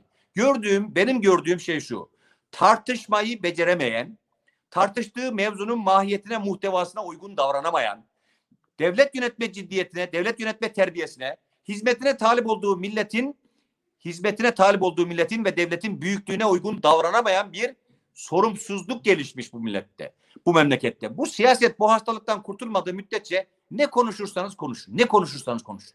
Hiçbir sonuç alamazsınız. Anayasa tartışmaları da bakın konuşuldu, mecrandan çıktı, ne olduğunu anlamadık. En son şuraya geldi, bu muhalefet var ya. Ya anayasayı konuşuyorduk, bu muhalefet var ya nedir arkadaşlar? Ya bu memlekette anayasayı iktidar olarak yapacaksanız zaten kendi aranızda yapaydınız bunu. Ama bir anayasa herkesin mümkün olduğu kadar katılabileceği bir mekanizma ile oluşturulabilir. S T K'ların yani Güney, Güney Afrika örneği biliyorsunuz çok önemli bir örnektir onunla ilgili. Herkesin katılma mekanizmasına dahil olabildiği, herkesin tek tek katılabildiği o mekanizmalar çok iyi organize edilmiştir. Anayasa tartışmaları olduğunda mesela o bahis çok hemen açılır. Yani anayasa yapım süreci nasıl organize edilmelidir? Şimdi Türkiye'de hangi konuya, hangi teze ders mahiyetinde okutulabilir? Bir anayasa nasıl yapılmaz? Bir anayasa nasıl yapılamaz? Bir anayasa tartışması nasıl yapılmamalıdır? Bak buna olağanüstü örnekler veriyoruz biz yani. Bir anayasa Türkiye'de nasıl yapılamaz ders konusu haline gelsin. Bunu mesela okutabilirler. Anayasa nasıl yapılabilir? Güney Afrika misalen. Anayasa nasıl yapılamaz? Türkiye. Bir anayasada mesela kimler konuşmalıdır? Güney Afrika kimler konuşmamalıdır? Türkiye. Ya bu bir, bir, bir cihetten öğretici bir tarafı var kabul ediyorum. Yani en azından nasıl yapılamayacağını da öğrenmek bu da kıymetli bir iştir ama iki bin yirmi bir yılındayız. Sevgili arkadaşlar iki bin yirmi bir yılında Türk milletini, Türk devletini güçlü yapacak olan şey problemlerini çözebilme kabiliyeti gösteren insanlar bulabilmesidir. Ben çok muzdaribim. İsim vermeyi falan çok sevmiyorum ama memleketin problemlerini konuşan insanların da büyük insanlar olması lazımdır. Bir memleket problemlerini ekranlarda büyük insanlar konuşuyorsa, problemlerini konferanslarda, panellerde ciddi insanlar konuşuyorsa ayağa kalkabilir. Bizim ekranlarda memleketin meselelerini konuşan adamlara bakar mısınız lütfen? Yani isimlerini zikretmeyeceğim cevap hakkı doğmasın diye, ama insan gerçekten ümidini kaybediyor. Ekranlarda memleketin meselelerini konuşan adamları görünce ben ümidimi kaybediyorum. Ben şimdi Türk Dünyası Başkanıyım. Benim başıma gelen işe bakın şimdi. Türk Dünyası'nı Doğu Perinçek'le konuşmak zorunda kalıyorum ben. Ha ben ne günah işlemiş olabilirim ki? Ya benim başımda nasıl bir, bir gaile var anlayın diye söylüyorum. Efendim ben muhtemelen Allah'ın gücüne gidecek, zoruna gidecek bir günah işlemiş olmalıyım ki ben Türk dünyasını, Türklerin dünyasını maalesef Doğu Perinçek gibi bir insanla konuşmak zorunda kalıyorum. Yapabileceğim bir şey yok. AK Parti'nin AK Parti'nin oyunu, reyini, Milliyetçi Hareket Partisi'nin kuvvetini, siyasi geçmişini ekranlarda konuşan gazetecilere lütfen bakar mısınız? Şimdi bunlar meseleleri, hani şahıslara hakaret etmek için falan zikretmiyorum ama gerçekten şunu önemsiyorum. Bir millet sadece iktidarı büyük olunca büyük olmaz. Bir memleket muhalefeti de büyük olunca büyük olur. Akademisyeni büyük olunca büyük olur. Gazetecileri büyük olunca büyük olur. Esnafı, iş adamı büyük olunca büyük olur. İktidar bizim şuna inanmamızı istiyor. Biz yeteri kadar büyüyüz, sizin büyük olmanıza gerek yok. O yüzden ayağa kalkacağız hep beraber. Bu ayağa kalkacağımız siyasal iklim içerisinde kurallar bizim iki bin yirmi bir yılında beş bin yıllık tarihine atıf yaptığımız bir milletin, devletin varlığına kasten konuşuyoruz. İmparatorluk kurmuşuz, bir geçmişimiz var. Cumhurbaşkanlığı forsunda on altı ülkenin namı var, şöhreti var, şanı var. Böyle bir ülkenin problemlerini böyle düzeysiz konuşması kaldırılabilir, hazmedilebilir bir şey değildir. Şu meseleleri konuşma şekline bakınca insan diyor ki ya acaba bu eskiden olan ihtişamı biz mi yaptık? Andımız meselesinde Yunus Emre Bey biraz önce söyledi. Ben andımızı hep şöyle zikrediyorum. Efendim biz Türk'üz ama uzunca zamandır çalışkan değiliz. Biz Türk'üz ama uzunca zamandır büyüklerimizi sayıp küçüklerimizi koruyamıyor, kollayamıyoruz. Bir hakkını sevemiyoruz. Biz Türk'üz ama uzunca zamandır ülkümüz yükselmek olduğu halde yükselemiyoruz. Biz Türk'üz ama uzunca zamandır vazifelerimizi doğru yapamadığımız için ayağa kalkıp doğrulamıyoruz. O yüzden aslında biz andımıza Danıştay kararıyla bağlı bir millet değiliz. Andımıza irademiz ve kavlimizle bağlıyız. Uzunca zamandır vazifelerimizi yapamadığımız için biz bir takım şeylerin zarfını, kabuğunu konuşarak siyasi tartışmalara ömrümüzü kurban ediyoruz. Bu tartışmalar içerisinde mesela ben mecliste de zikretmeyi vazife biliyorum. Şimdi sizin ekranlarınızda da zikretmeyi vazife biliyorum. Eğer biz andımıza gerçekten sadık insanlar olsaydık memleketi biz yönetiyor olmamız lazımdı. Biz gerçekten andımıza sadık davranamadığımız için memleketimizi bu ciddiyetsizlik yönetiyor. O yüzden biz bu zarflarından, kabuklarından bağımsız konuşacağız. Muhtevasıyla konuşacağız. Mazruf işidir bizim işimiz artık. Yani içini konuşacağız. Kabuklarını kim isterse onu konuşsun. Türklüğün kabuğu kime lazımsa o kullansın kabuğunu. Dindarlığın adı kime lazımsa o kullansın. Mukaddesatçılığın adı kime lazımsa o kullansın. Bize sorumluluğu lazım. Bize ahlakı lazım. Bize mesuliyeti lazım. Bize ciddiyeti lazım.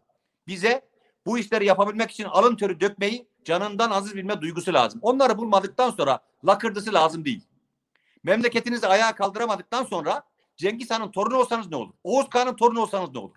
Gökten zembille bir şecere gelse, bir şecere gelse gökten zembille, Oğuz Kağan'ın öz ve öz çocuğu olduğunuz ortaya çıksa, Türk yurdunu ayağa kaldıramadıktan sonra, aç milleti doyuramadıktan sonra, az milleti çok kılamadıktan sonra, memleketinizi dünyanın en güçlü ülkelerini yapabilecek standartlara kavuşturamadıktan sonra, Cengiz Han'ın torunu olsanız ne olur? Oğuz Kağan'ın torunu olsanız ne olur? Bilge Kağan'ın torunu olsanız ne olur? Yani bu iş soy sop işi değildir. Bu iş alın teri dökme işidir. Sorumluluk duyma işidir. Onları yapabildiğiniz zaman evelallah gerisi gelir. O yüzden bu çerçevesini çizmeye çalıştığımız alan bizim için geçmişten ders çıkarıp önümüze bakma imkanı bize verecek alandır. Burada tutmaya, burada dillendirmeye gayret ediyoruz işi. Dilimiz buraya, buna bu kadarına yetiyor. Takatimiz bu kadarına yetiyor. Ama ben çocuklarımızda, gençlerimizde görüyorum. Efendim etrafımızda görüyorum. AK Parti'ye oy verenlerde görüyorum. Ümidi AK Parti'den kesilmek üzere olanlarda görüyorum. Bizi duyan parti yerine duymayan bir parti. Eskiden anlayan parti yerine anlamayan bir parti. Eskiden oy verdiklerine hal hatır eden parti yerine onları umursamayan bir parti geldi iktidara. Şimdi muhalefet olarak biz sahada duyan, dinleyen, anlayan, duyuran partiyiz.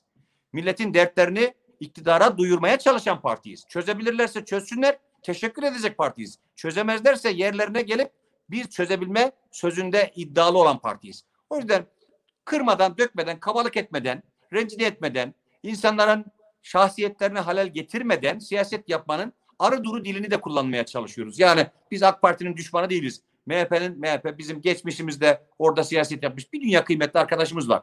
Kendi geçmişimiz. Her ailenin içinde her ailenin içinde her siyasi partiden insanlar var.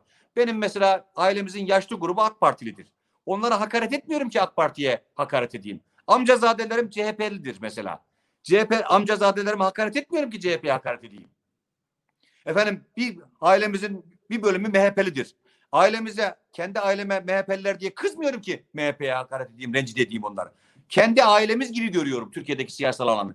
Bu aile içerisinde, ailede büyüklerimizle nasıl konuşuyorsak, akrabalarımızla nasıl konuşuyorsak, annelerimizle, babalarımızla, dayılarımızla, amcalarımızla nasıl konuşuyorsak bu partileri de öyle göreceğiz. Bir aile gibi görüp konuşacağız. Dolayısıyla biz A K Parti'nin ve M H P'nin hasmı düşmanı değiliz. C H P'nin düşmanı değiliz. Biz rakibiz. Bu rekabette demokrasinin standartlarını yükselten şey şu. A K Parti'yi de böyle bir denetim imkanıyla karşı karşıya bıraktık biz. Eskiden ceketimizi koysak kazanırdık duygusu yaşıyorlardı.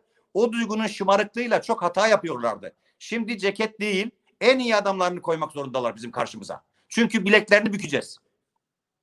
E, son sorumuz kaldı. Ardından da sohbetimizi bitireceğiz. Çok e, güzel bir e, sohbet oluyor. Çok teşekkür ederiz. Son sorumuz dış politikayla alakalı. E, şu anda Ukrayna'da siz uluslararası ilişkiler mezunusunuz ve bu olayları yakından takip ediyorsunuz. Ukrayna'da e, bir gerilim başladı. Özellikle Rusya ile Ukrayna arasında. Amerika'da çok sert açıklamalar yapıyor ve şu anda ne yapacağına karar veriyor. Bu A B D Rusya Ukrayna'da tezahür eden A B D Rusya geriliminin ekseninde Türkiye sizce ne yapmalı? İYİ Parti karar alma organlarında olsa nasıl bir dış politika bu konuda sergilerde, özellikle de iki ülkeyle de çok çetrefilli bir ilişki geçmişimiz olduğunu varsayarsak. İşin, işin beylik tarafları çok kolay söylenebilir. İşte kur, kurumların hareket etmesi lazım. İşte B M M'nin doğru müdahalelerde bulunması lazım. NATO e, şemsiyesinin buraya kavuşması lazım. Bunlar beylik laflar. Ama görünen şu. Dünyanın bu koyulan kurallarını ihlal etme hevesi zaman zaman dünyayı siyasi olarak, askeri olarak sıkıştırır. Dünya bazı zamanlarda anlaşılmaz şekilde nobran, anlaşılmaz şekilde saldırgan, anlaşılmaz şekilde azgınlaşarak devlet yönetmeye, dünyayı yönetmeye razı olan bir siyasi cinnetin eline düşer. Eskiden mesela Sayın Cumhurbaşkanı'nı ben biraz herkes gibi, biraz böyle aklına geleni ağzına geldiği gibi konuştuğu için eleştirirdim. Ya biraz da kabul et, yani nezaketsizlik saymazsanız birazcık da nobran bulurdum. Özellikle uluslararası ilişkilerde. Ya Trump'ı gördükten sonra Sayın Cumhurbaşkanı hani dini benzemesin Edinburgh dükü gibi gelmeye başladı bana. Bir tuhaf. Şimdi Macron'u görünce, Yunanistan'ın azgınlığını görünce, Putin'in aşağıdaki kuralsızlığını falan görünce dünyada genel olarak bir kabalaşma var. Yani genel olarak bir kabalaşma var. Efendim kurumlar çalışmıyor. Ben çok gençlik yıllarımdan beri zikrederim. Dünyada kural koyanlar kuralları ne zaman delmeye karar verirlerse ona da mutabık kalıyorlar. Kavga edecekleri yerleri seçip paylaşacakları yerleri de kendi ülkelerinden olmadığı için çok rahatlıkla taksim edebiliyorlar. Mesela Amerika Birleşik Devletleri kendi topraklarını çok rahatlıkla paylaşamaz Ruslarla. Ama mevzu Ukrayna olunca paylaşabiliyorlar. Suriye olunca paylaşabiliyorlar. Irak olunca paylaşabiliyorlar. Afganistan olunca paylaşabiliyorlar. Doğu Türkistan olunca paylaşabiliyorlar. Sen yarısını al, yarısını ben alayım diyebiliyorlar. Ben aşağıda aşağıda ben durayım. Biraz üst kısımda sen kendi hesabına göre davran. Arada da kavga ediyormuş gibi davranabiliyorlar. Nihayetinde kendi topraklarında yaşayan insanların huzurunu temin etmek için dünyanın kendilerinin olmayan alanlarında askeri ve siyasi olarak, ekonomik olarak tepiniyorlar. Çok affedersiniz. Dolayısıyla bunları sağlıklı bir şekilde engelleyebilecek uluslararası mekanizmalarda çalışmıyor. O yüzden mesela ben Sayın Cumhurbaşkanı'nın her ne kadar gücümüz olmasa da bu dünya beşten büyüktür çıkışının arka planını doğru buluyorum. NATO engelleyemiyor. Efendim B M çatışmaları engelleyemiyor. Kınama kararları veriyor, olmuyor. Efendim Doğu Türkistan'daki zulmü engelleyemiyor. NATO müdahale ediyor. Mesela Kır, Kırım'ı yuttu Ruslar biliyorsunuz. E, bir şey yok. E, daha önce Abazya bölgesine indi, yuttu bir şey yok.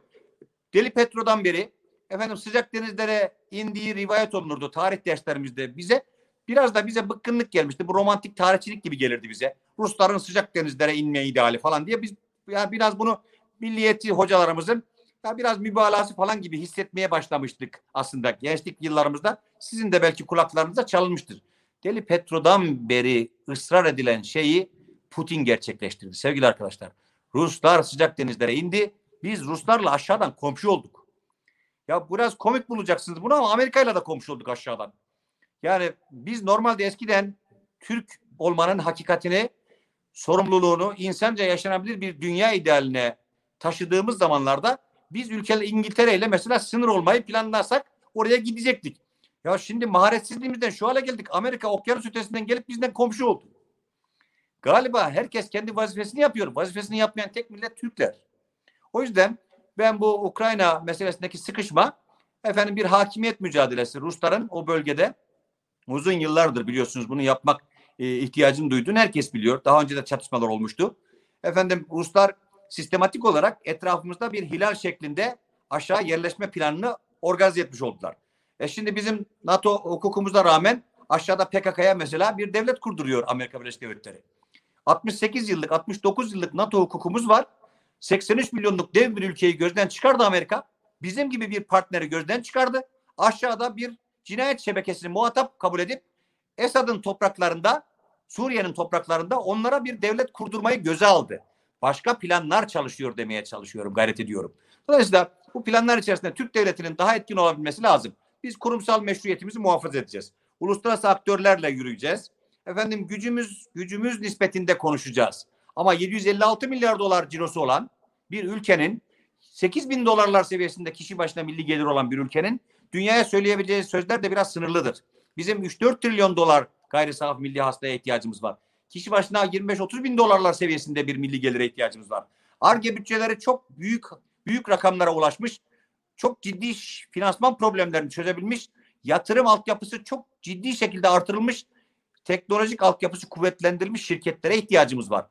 Ar-Ge'lerle birleşmiş, Ar-Ge bütçelerine eklenmiş, icat edebilme kapasitesi çok yüksek, eğitim kalitesi çok yüksek, dünyanın marka markalarına, Türk markalarını sokabilecek bir eğitim vizyonuna ihtiyacımız var. Bunlar olmadan karşı karşıya olduğumuz şey ne arkadaşlar? üç yüz milyon Türk dünyası var. üç yüz milyona yakın Türk dünyası var. Dünyanın seksen yedide bir gayri safi milli hasılaların toplamının seksen yedide birini üretiyoruz biz. Dünyanın dünya nüfusunun üç yüz milyonunu oluşturuyoruz ve dünyanın ekonomik büyüklüğünün seksen yedide birini üretebiliyoruz biz. Bütün bu üç yüz milyonluk kütle, Türk dünyası. Amerika Birleşik Devletleri bizimle aynı nüfus. Dünyanın dörtte birini üretiyor arkadaşlar. Yani sözünüz beşten büyüktür diyerek kuvvetlenmiyor. O beşin içine girebilme kabiliyetinizle büyüyor. Ben o kadar arzu ediyorum. Ayağa kalkacaksak bu uzun soluklu bir iş.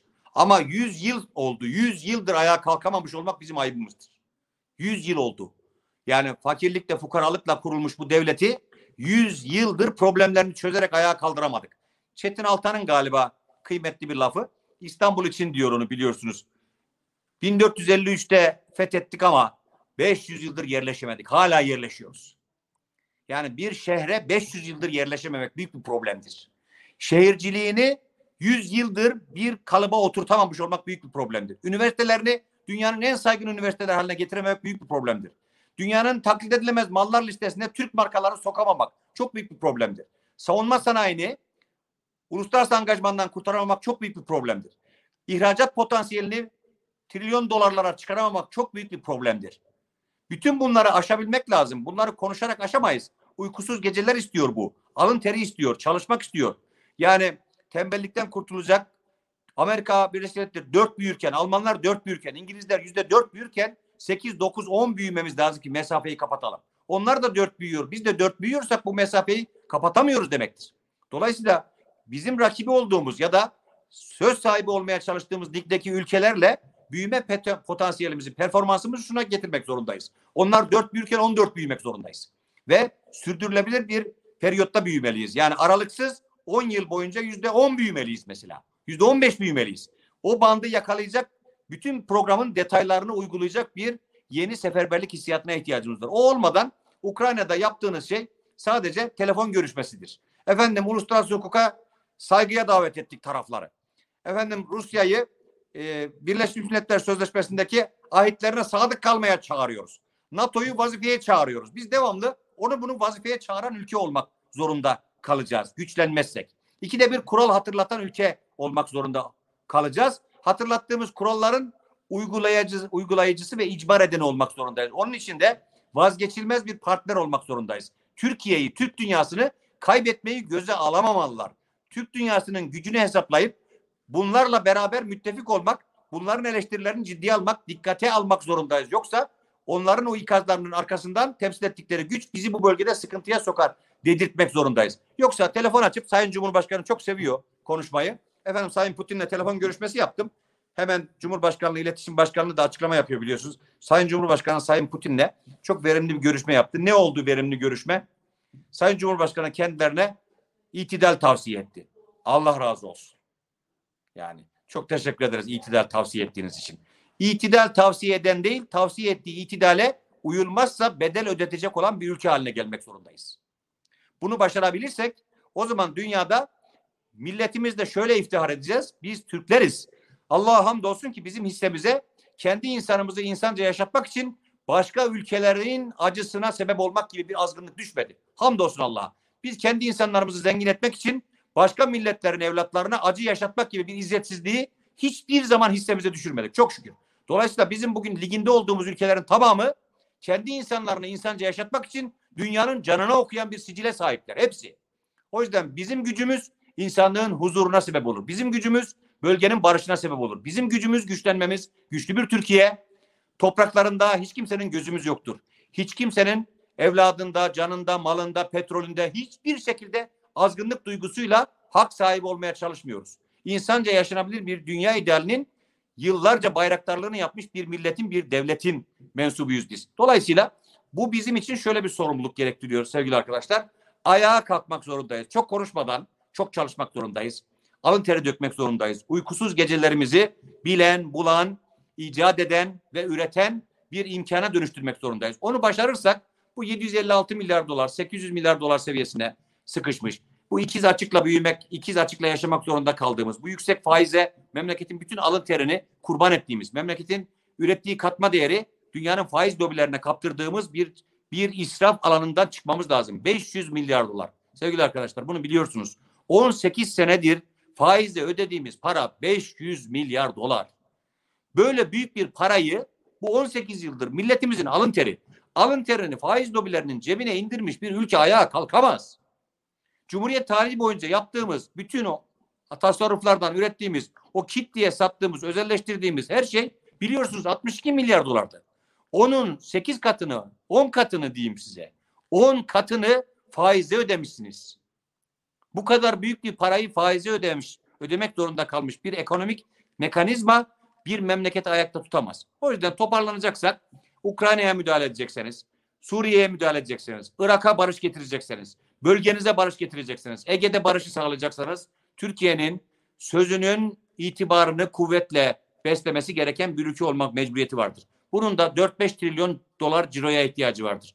Bunun da faizi kontrol edebilmiş, dövizi kontrol edebilmiş, rekabet imkanı sağlayabilmiş bir üretime ihtiyacı vardır.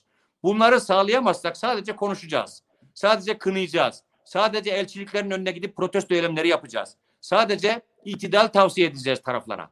Halbuki insanlar bu bölgede olan bitenle ilgili şöyle bir şey merak etmeliler. Bölgemizle ilgili diyelim Irak'ta taraflar arasında bir takım görüşmeler var. Son sözü Türkiye'nin söyleyeceğinin kabul edilebileceği bir etkin diplomasi, etkin bir ekonomik güç ve caydırıcı bir askeri potansiyele ulaşmak zorundayız. Yani biz böyle söylüyoruz ama diyecekler son sözü Türkiye söyler. Çünkü nihayetinde bölgenin abisi odur.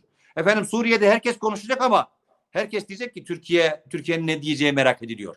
Efendim Karabağ'da çatışma var ama Putin'in ne diyeceği değil, Türkiye Cumhuriyeti Devleti'nin devlet başkanının ne diyeceği merak edilmelidir. Efendim Ege'deki tartışma, Kıbrıs'taki tartışma çözülecek ama son sözü Türkiye'nin ne söyleyeceği üzerine bina edebiliriz denecek kadar kuvvetli olmak zorundayız. Biz her önüne gelenin parmak salladığı, her bizi terbiye etmeye çalışanın ekonomik yaptırımlarla tehdit edebileceği bir ülke olmaktan çıkmak zorundayız. Çıkmazsanız önüne gelen herkes ambargodan, ekonomik yaptırımdan, size ekonomik olarak mahvederim demekten ibaret bir takım bir takım ifadelerle milli onurunuzun onurunuzu rencide eder. Bundan kurtulmak mı istiyorsunuz? Havaset girdabında boğulmaktan daha anlamlı işler yapmak zorundayız. Efendim bizim ceddimiz var ya daha önce atlarla oraya geldi demekten daha anlamlı işler yapmalıyız. Bizim ceddimiz var ya Viyana'nın önlerine kadar gelmişti demekten daha anlamlı işler yapmak zorundayız. Biz var ya İstanbul'u şöyle fethettik demekten yahut size daha önce Çin Seddi yaptırmıştık ben de öyle bazen diyorum. Demekten daha anlamlı işler yapmak zorundayız. Bunların da yolu şu sevgili arkadaşlar. İtibarlı olan bir ülke ancak böyle ayağa kalkabilir. Bir memlekette hukuk adamları, eğitim elemanları, memleketin en itibarlı adamları haline gelmişse öğretmenler ve hukuk adamları memleketin en itibarlı adamları haline gelmişse o ülke ayağa kalkabilir. Bu memlekette en itibarsız alanlar haline dönüştürülen bu işler tersinden şu demektir. Memlekette hakkaniyet duygusu kaybolmuş, alın teri yetim kalmış, halk duygusu yetim kalmış. Bu memlekette adaletten ümit kesilmiş. Bu memlekette yaşama iradesi kendini ümitsizliğe teslim etmiş demektir. Bu şartlarda Ukrayna'ya bir şey yapabilme şansımız yoktur. Elden gelenin en iyisini yapacağız. Yine o bölgeyle irtibatlarımızı biliyorsunuz Ukrayna ile anlaşmalar da yaptık. Efendim karşılıklı güvenlik işbirliği anlaşmaları da yaptık. Karşılıklı teknoloji transferleri de yapıyoruz falan ama bunların daha çok artması, kuvvetlenmesi lazım. Bizim bölgede bir cazibe alanı haline gelmemiz lazım. Cazibe alanı haline gelmenin alametleri şunlardır arkadaşlar. Efendim Balkanlardan, Avrupa'dan gençler Türkiye'de okumaya heves edecekler. Diyecekler ki acaba bizi İstanbul Üniversitesi kabul edebilir mi? İstanbul Üniversitesi'nden burs kazandım diye Almanya'nın, İngiltere'nin gençleri çığlıklar atacaklar mesela. Türkiye'den İstanbul Üniversitesi kabul, ODTÜ bizi kabul etti. Boğaziçi bizi kabul etti diye çığlıklar atacaklar mesela. Sevinecekler. Bu hale gelmemiz lazım. Bunu başarabildiğimiz gün biz bir cazibe alanı yakaladık ve bir Türk Rönesansı'ndan bahsedebileceğimiz iklimi oluşturduk demektir. Onu oluşturmadığımız müddetçe bizim hissemize hep şu düşecek. Yarın Rusya Büyükelçiliği'nin önüne gidip protesto eylemi yapalım mı arkadaşlar?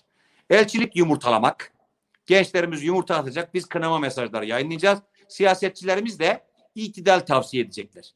Bizi bu sıkıştığımız alandan çıkaracak bir büyük kalkınma hamlesine, bir büyük dirilişe ihtiyacımız var. Doğrulmaya ihtiyacımız var.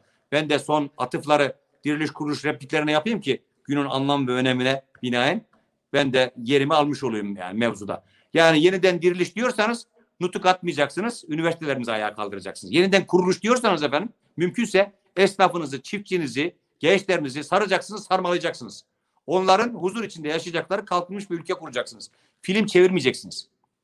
Hayatını, Türkler hayatını filmlere konu olacak şekilde yaşadıkları için büyük millet oldular. Şimdi küçük işler yapıp film çevirmeyi tercih ediyorlar.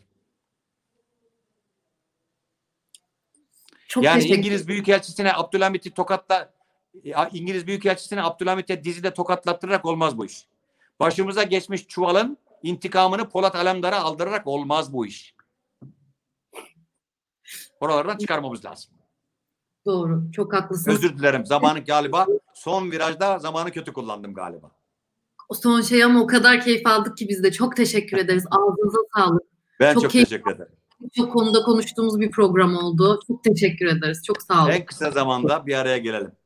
Kendinize çok dikkat edin. Bu virüs çok arttı. Çok evet. Kontrolsüz hale geldi. İnşallah huzur içinde seksen üç milyonluk dev bir aile olarak yaşayacağımız güzel günlerde buluşacağız. İnşallah. Çok teşekkür ederiz. Çok teşekkür ederim program için. Hepinize selam. Görüşmek üzere. Sağlıcakla kalın.